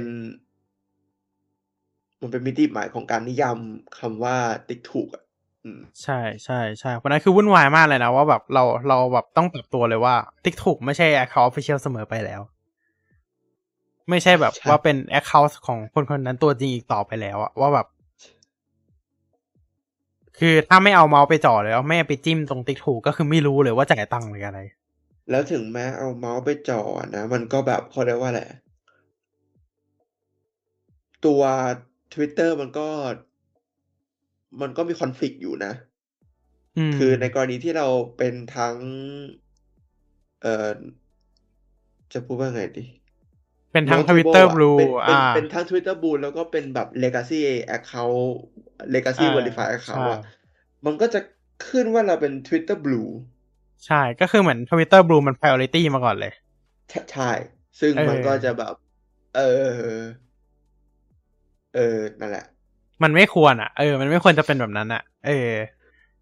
มันก็จะงงหน่อยนิดนึง ใช่ คือคือเราอย่างเราไม่ติดใจเลยนะ ว่าจะเอาฟีเจอร์เสริมอื่นๆไม่ใส่ทวิตเตอร์บูอะแต่แบบการที่เอาเครื่องหมาย verify ไปแบบ ไปใส่อะ เออ มันกลายเป็นว่ามันผิดมันมันเหมือนเป็นการผิดมันเหมือนเป็นการผิดจุดประสงค์ของไอ้เครื่องหมายติ๊กถูกนี่หรือเปล่า เออ อืม อืม อืมโอเคนั่นอันสิอันนี้ก็คือเป็นเป็นของ Twitter อะเนอะอืม แต่เมื่อกี้เนี้ยที่ไปดูมาล่าสุดของ Facebook อะรู้สึกว่าระบบมันจะจะค่อนข้างดีกว่า อะโอเคของของของ Twitter เล็กน้อย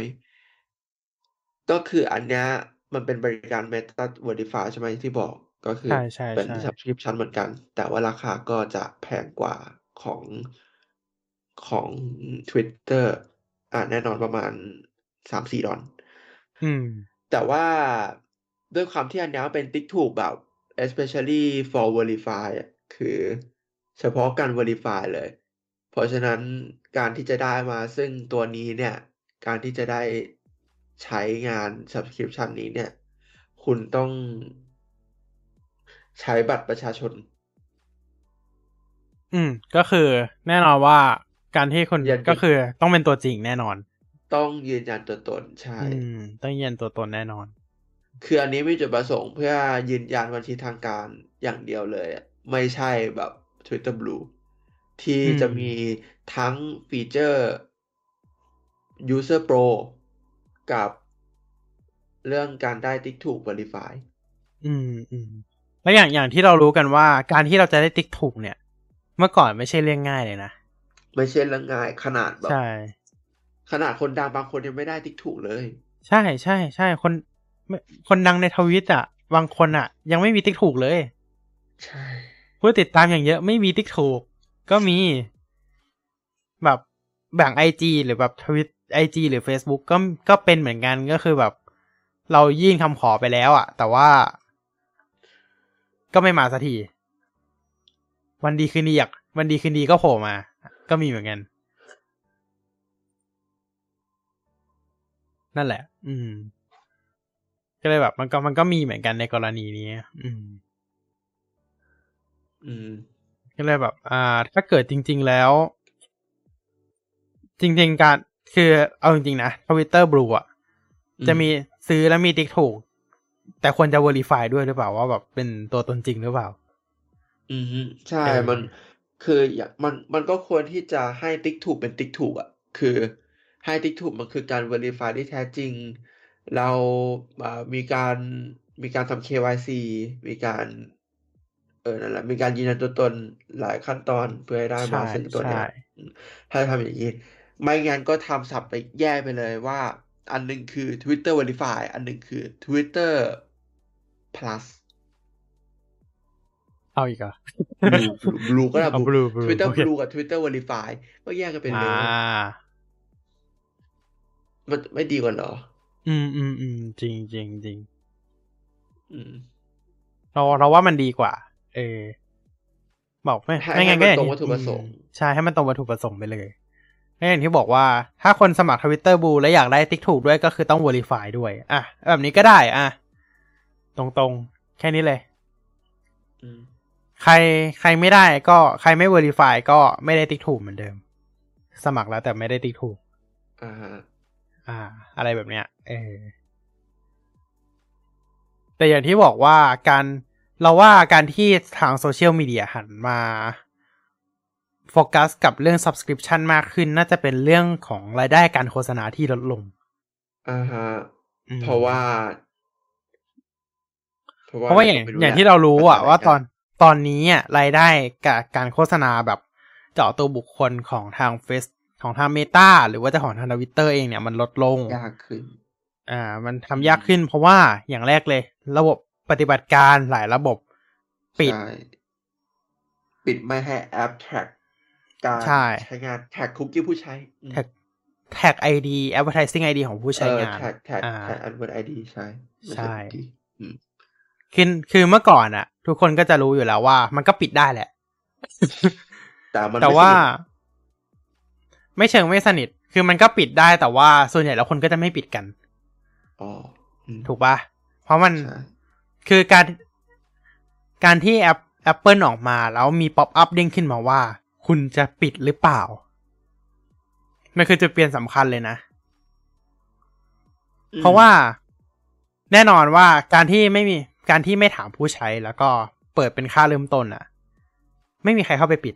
จริง ๆ ไม่ค่อยมีใครเข้าไปปิดหรอก น้อยคนมากที่จะเข้าไปกดปิด ไม่ให้ไม่ให้ ไม่ให้เข้าถึง advertising ID น้อยคนมากๆน้อยแต่ว่าคนใช่ แต่ว่าการที่มันมี popup เด้งถามว่า เออ จะให้แอป track ID หรือเปล่า ทุกคนก็ต้องตอบแน่นอน หลายคนคนส่วนใหญ่จะต้องตอบแน่นอนว่า ไม่ ใช่ แล้วนั่นหมายแล้วนั่นหมายความว่าโซเชียลมีเดียก็จะสูญเสียรายได้ตรงนี้ไปเลย เพราะว่าในเมื่อเขามีการถามทุกแอป ที่เปิดขึ้นมา เออ เท่ากับว่า ทุกคนก็จะตอบเสียงเป็นเสียงส่วนทุกส่วนใหญ่ก็จะตอบแบบเดียวกันหมดว่าก็ ก็ไม่ให้แท็กไม่ให้เรื่องอะไรจะให้แท็ก อืม อืมทั้งที่ก่อนหน้านี้ก็เข้าไปกดปิดเองได้อยู่แล้ว แต่ แต่ก็ไม่มีใครเข้าไปกดปิดไงเพราะว่าไม่รู้ถูกปะเออพอมันมี pop-up เด้งขึ้นมาทุกคนก็เลยกดปิดกันง่ายขึ้น อืมทำให้ตัวโซเชียลมีเดียเนี่ยสูญเสียรายได้ตรงนี้ไปค่อนข้างเยอะพอสมควรเลย อย่างที่แรก ๆ เราเราก็รู้กันนะว่าโซเชียลมีเดียมัน Facebook Instagram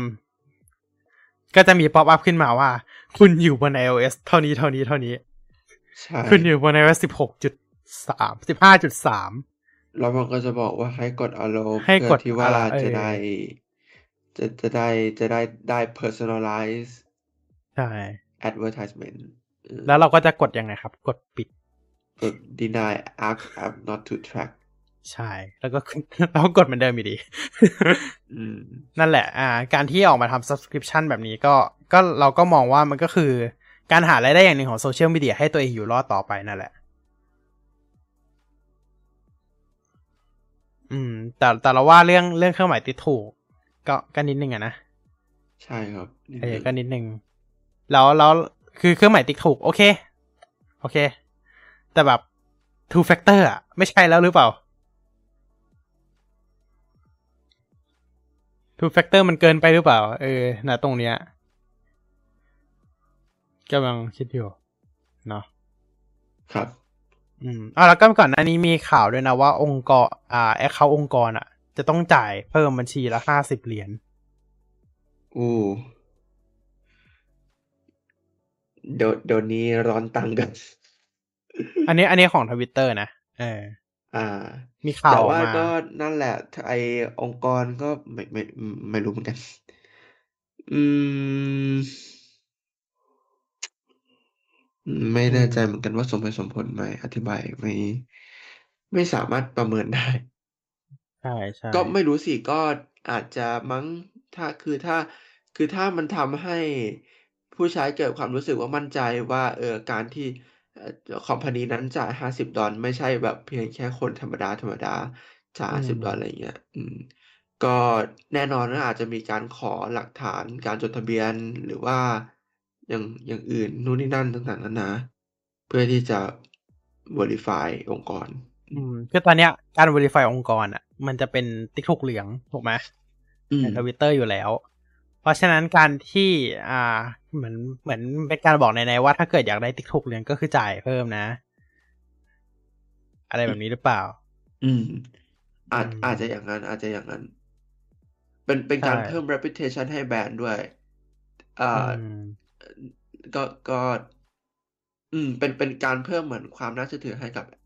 แบรนด์ด้วยอ้อก็เลยก็ก็เลยนั่นแหละ อาจจะเป็นไม่ไม่ใช่ ไม่ใช่ห้าสิบเหรียญด้วยนะเดือนละพันเหรียญ เดือนละเดือนเดือนละพันเหรียญโอเค เดือนละสามหมื่นสามไม่เล่นนะเนี่ยเอออมก็ ก็คืออมอันนี้จากจากข้อมูลข้อมูลที่ได้มาก็คือ อันนี้ยังมันยังเป็นแค่ข่าวลือแหละเนาะอันนี้มันเป็นมันยังเป็นแค่ข่าวลือแหละว่ามีการออกข้อข้อมูลตรงนี้มา ก็คือมีรายงานข้อมูลว่า อ่าถ้าเกิดทวิตเตอร์เนี่ยกำลังพิจารณาในการเก็บ เรื่องของบัญชีองค์กรที่มีติ๊กถูกสีทองเนี่ย ว่าเป็น Official Account เดือนละพันเหรียญ แล้วก็ถ้าเกิดเปิด Account แยกในเครืออีก จ่ายเพิ่มบัญชีละห้าสิบเหรียญ เออ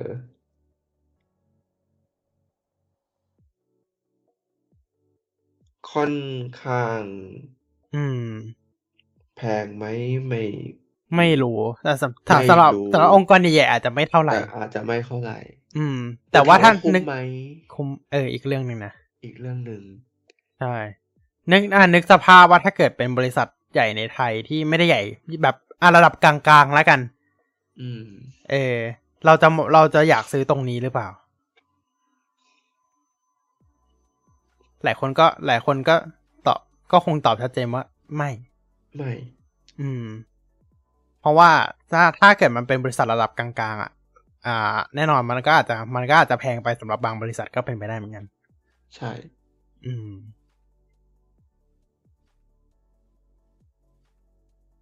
เนาะอืม แล้วตรงนี้ก็น่าสนใจ แล้วก็ก่อนหน้านี้จริงๆแล้วทวิตเตอร์มีการออกมาจำกัดเรื่องอันนี้ด้วยนะข่าวทำไมข่าวเยอะมาก เรื่องอ่า การที่จะยกเลิก API ฟรีจำได้ไหมโอ้ ช่วงต้นเดือนใช่ที่ผ่านมา อ่า อืม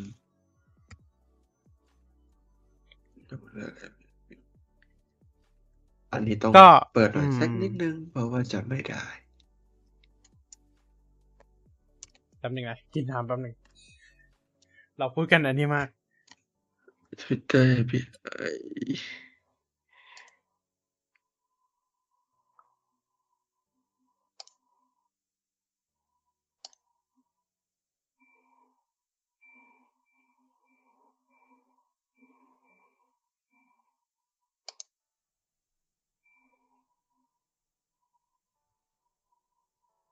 เอางี้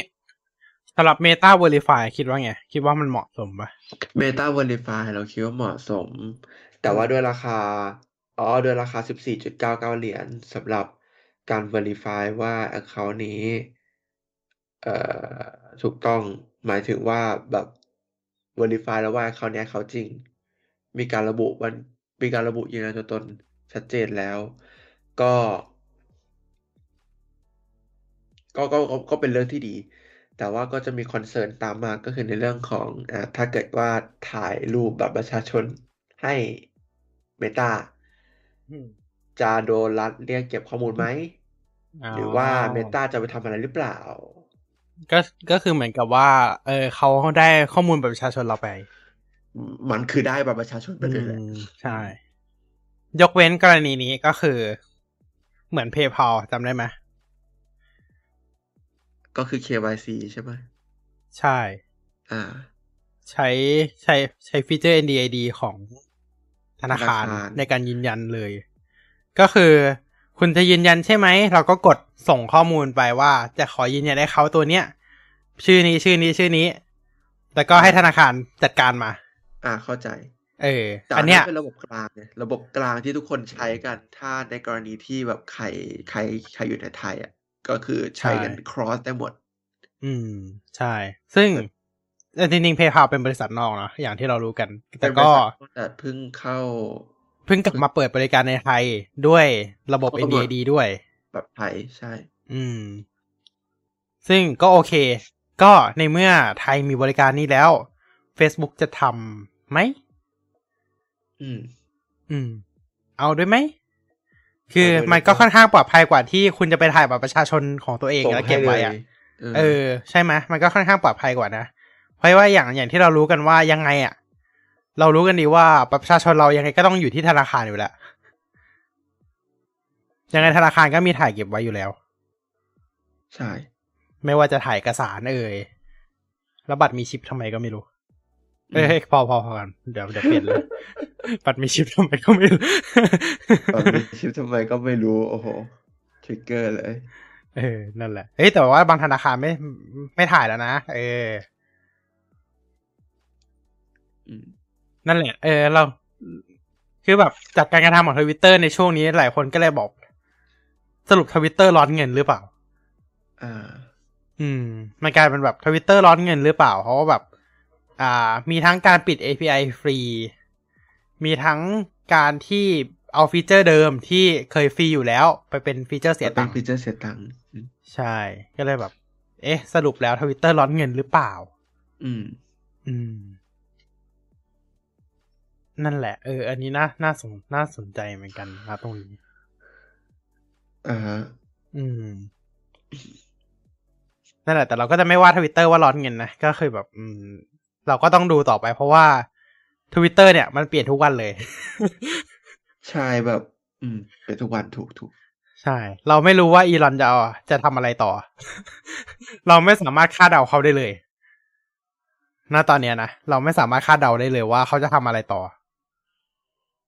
อ่าฮะอืม นั่นแหละอะแต่แต่ข่าวดีก็คือณตอนนี้เราสามารถตั้งแท็บ following กลับมาได้แล้วเนาะเออ กลับมาเป็นค่าเริ่มต้นได้แล้ว คือก่อนหน้าเนี้ยปกติแล้วอะมันจะมีปุ่มขวาบนใช่ไหมให้สลับระหว่างหน้าโฮมกับหน้า last latest tweet อะใช่ไหมใช่ดิ เออ อยู่ขวาบน แต่ว่าตอนเนี้ยคือมันแยกออกมาใช่ไหมเป็น for you กับ following ซึ่งเอาจริงๆวะมันก็คืออันเดิมอะ for you ก็คือหน้า home following ก็คือหน้า latest tweet เหมือนเดิม latest tweet อ่าฮะแค่เปลี่ยนคำแล้วก็แยกแท็บออกมา แล้วก็อย่างครับอืมอืม นั่นแหละ ไม่มีอะไร อืม นั่นแหละ เราก็เราดูต่อไปแล้วกันเรื่อง subscription ของโซเชียลมีเดียเนอะเพราะว่าตอนนี้ก็แน่นอน เริ่มไปกันใหญ่ละ เราไม่รู้ว่าเวลาต่อไปทวิตเตอร์จะเอา feature ฟรีอันไหน ไปเป็น feature เสียตังค์อยู่หรือเปล่าอ่าฮะ คือตอนแรกก็ไม่ได้คิดอะไรว่าแบบเออถ้ามันไม่เอาฟีเจอร์เดิมไปเป็นเสียตังค์อะ ก็จะไม่ว่าอะไรหรอก อืม แต่มันเริ่มแล้วไง ใช่ เราเริ่มเห็นบางอย่างละ อย่างเช่นไออย่างที่เรารู้กันเอ้ย SMS to FA ไปละหนึ่ง ไปแล้ว อืม มันไปแล้ว จะมีอะไรอีกหรือเปล่า ที่จะโดน แล้วเราก็ไม่รู้ด้วยว่า Facebook จะทำด้วยหรือเปล่า เพราะว่า Facebook ตอนนี้ก็รายได้ก็ จากเกินโฆษณาก็หายไปเยอะอยู่ เอาไหม Facebook แบบทำ subscription ไม่มีโฆษณาไหม Facebook ทำ subscription แบบไม่มีโฆษณา อืม น่าสนใจอืมอืมน่ามันสนก็ใจน่าสนใจ เออแต่คงจะเหงาน่าดูรอเล่น ไม่เอาหรอก ไม่เหงาหรอก ดีนะมันมันมันเยอะมาก อืมเอาจริงป่ะ ตอนนี้อย่างอย่างอย่างหนึ่งที่อยากให้ Facebook ทำเลยก็คือ เอาฟีดอะที่มันแทนหน้าโฮมเหมือนเดิมได้ไหมอ่าฮะ เออ ถ้าถ้าถ้ามีอยู่ช่วงหนึ่งจำได้ไหมที่มันจะสามารถเอาฟีดขึ้นมาได้ อืม เออ ตอนนี้มันกลับมาเป็นหน้าโฮมธรรมดาธรรมดาละคือบางทีเราเราก็อยากรู้ว่าแบบล่าสุดมันมีอะไรใช่ปะเราจะเปิดไป ไถไป อ้าวโพสต์เมื่อห้าวันที่แล้วโพสต์เมื่อเดือนที่แล้วโพสต์เมื่อสามปีที่แล้ว ขึ้นมาทำไมก่อน อืมคือบางไงก็แบบขึ้นมาทำไมก่อน เออ ไม่จำไม่จำเป็นต้องขึ้นเลยเปล่ามันนานแล้วนะอันเนี้ยใช่เก่าแล้ว คือมันอืมเอ้ยไม่ใช่ feature ที่บอกว่าหนึ่งปีที่แล้วนะอะไรแบบนี้นะมันเป็น feature มันไม่ใช่แบบนั้นนะว่าแบบมันขึ้นมาอะไรแบบนั้นนะไม่ใช่ เออ อืมเลยแบบ อืม นั่นแหละ อันนี้คือปัญหาเลยว่านั่นแหละครับ อะ เอาเป็นว่า subscription ก็ประมาณนี้แล้วกัน มีอะไรเพิ่มเติมไหม ไม่ อืม ไม่มี ไม่มีเนาะ เออ ถ้าสำหรับอย่างอื่นก็ยังยังยังไม่เห็นตามมา แต่ถ้าตามมาก็เดี๋ยวต้องได้คุเจยอกักันนอีกแน่นอนจะได้เจอกันแน่นอนอืม โอเค ก็ประมาณนี้นะสำหรับเรื่องของ subscription บนโซเชียลมีเดียต่างๆนะครับ ก็ เอาจริงนะสำหรับเรานะ เราคิดว่าถ้า Meta จะทำ Meta verification อะทำไมไม่ทำรวมกันนะ IG อ่า Facebook ฮะเออทำไมไม่ทำรวมกันทำไมต้องจ่ายสองรอบอะอืมบริษัทเดียวกันไม่ใช่เหรอนั่นน่ะสิ อืม น่าสงสัย อืม นั่นสิ อันนี้น่าสนใจเหมือนกันว่าทำไม แต่เอ้ยก็เข้าใจว่าเขาอาจจะมองว่ามันก็ไม่แฟร์สำหรับคนใช้ IG อย่างเดียวหรือเปล่า หรือคนใช้ Facebook อย่างเดียวหรือเปล่า อะไรแบบนี้หรือเปล่า อยากใช้ทั้งคู่ก็จ่ายมาสองสองต่อ แต่สำหรับเรานะ มันควรจะรวมกันอะว่าจ่ายครั้งเดียวก็ได้ทั้งสองอัน เออ เหมือนเหมือน Google One อะ เออมัน Google One เลย Apple One อะจ่ายทีเดียวก็ได้ครบทุกอย่างเลยอ่าฮะเออใช่อ่าแต่ของ Google ก็คือยกเว้น YouTube Premium นะ อืม เอาจริงนะ YouTube มันเหมือนแยกตัวออกเป็นอีกบริษัทหนึ่ง แต่ว่าอยู่ใต้ Google อยู่ดี เรามีความรู้สึกแบบนั้นเลยนะ YouTube อะลองลองคิดดิ YouTube อะมันไม่ได้แบบ เรียกว่าไงดี มันไม่ค่อยเดินตาม Google เท่าไหร่อะ มันไม่ค่อยเดินตามแบบใช่ไม่ตัวไม่ Google ค่อยหลักเดินเท่าไหร่ตามนโยบายบริษัทแม่ ก็คือเหมือนเดินไปในทางของตัวเองมากกว่า แต่ว่าอืมเหมือนกับยังใช้ account Google ใส่อินอืมใช่ยังคือถามว่าใช้ Google AdSense อยู่อืมใช่อืมคือถามว่ามันเดินตามบริษัทแม่ มันก็มันก็ตามบริษัทแม่นะแต่แบบ เออหลายอย่างอะ มันมันทำให้ YouTube มันดูแบบเหมือนเป็นตัวของตัวเองมากกว่าเป็นของ Google อะ ใช่ เออ อย่างแรกเลยก็คืออย่างที่เราเห็นกันชัดเจนที่สุดเลยก็คือเรื่อง UI อืม UI ของตัว YouTube เองอะ ไม่ได้ใช้ Material U ซะหน่อยอ่าฮะ อืมทั้งนั้นที่ Google ออกดีไซน์กลางมาใช่ไหมแบบทุกใช่โปรดักใน Google ใช้ดีไซน์นี้หมดเลย ยกเว้นอันเดียวก็คือ YouTube อืม YouTube มีฟอนต์ของตัวเอง เห็นปะคำว่า YouTube อะ มันไม่ได้ใช้ตัวฟอนต์เหมือนกับ Product อื่นของ Google ก็เลยแบบ เอ๊ะ YouTube ยังไง แล้วก็มีคนบริหารของตัวเองด้วยนะ ล่าสุดเพิ่งมีเปลี่ยนปะเออ อืม ใช่ มีมีผู้บริหารตัวเอง ก็เลยแบบ เออ มันก็ไม่ มันก็ไม่ใช่บริษัทแยกนี่นะ แต่มันอันเนี้ย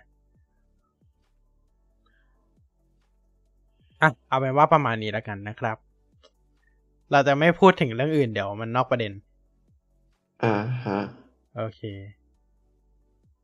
ประมาณนี้แล้วกันเนาะสำหรับตัวของ Tech v c a s วันนี้อะมีอะไรเพิ่มเติมไหม ไม่มีละ ไม่มีแล้วใช่นึกไม่อโออกเคณจังหวัดนี้นึกไม่ออกแล้วนะฮะอืมสิ่งหนึ่งที่ Facebook ควรจะทำอีกอย่างหนึ่งอะอยู่ดีก็นึกออก คือ อ่า Facebook Gaming ที่ไม่ดันสักที อ่าอืมเออสงมันเงียบสงไปแล้สัวยคง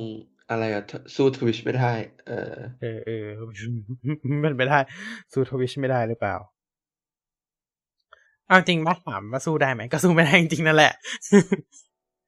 แล้วก็เท่าที่สังเกตนะ ตัว Facebook Gaming ในไทยอะ หลายคนอะ ย้ายไป YouTube แล้วนะ ย้ายไป YouTube ย้ายไปทวิชกันแล้วนะ อืมอ๋อแต่เห็นที่เยอะจริง ๆ ก็คือย้ายไป YouTube เนาะเออ หลัก ๆ ก็จะย้ายกันไปที่ YouTube กลายเป็นว่าตอนนี้ YouTube เป็นศูนย์กลางทุกอย่าง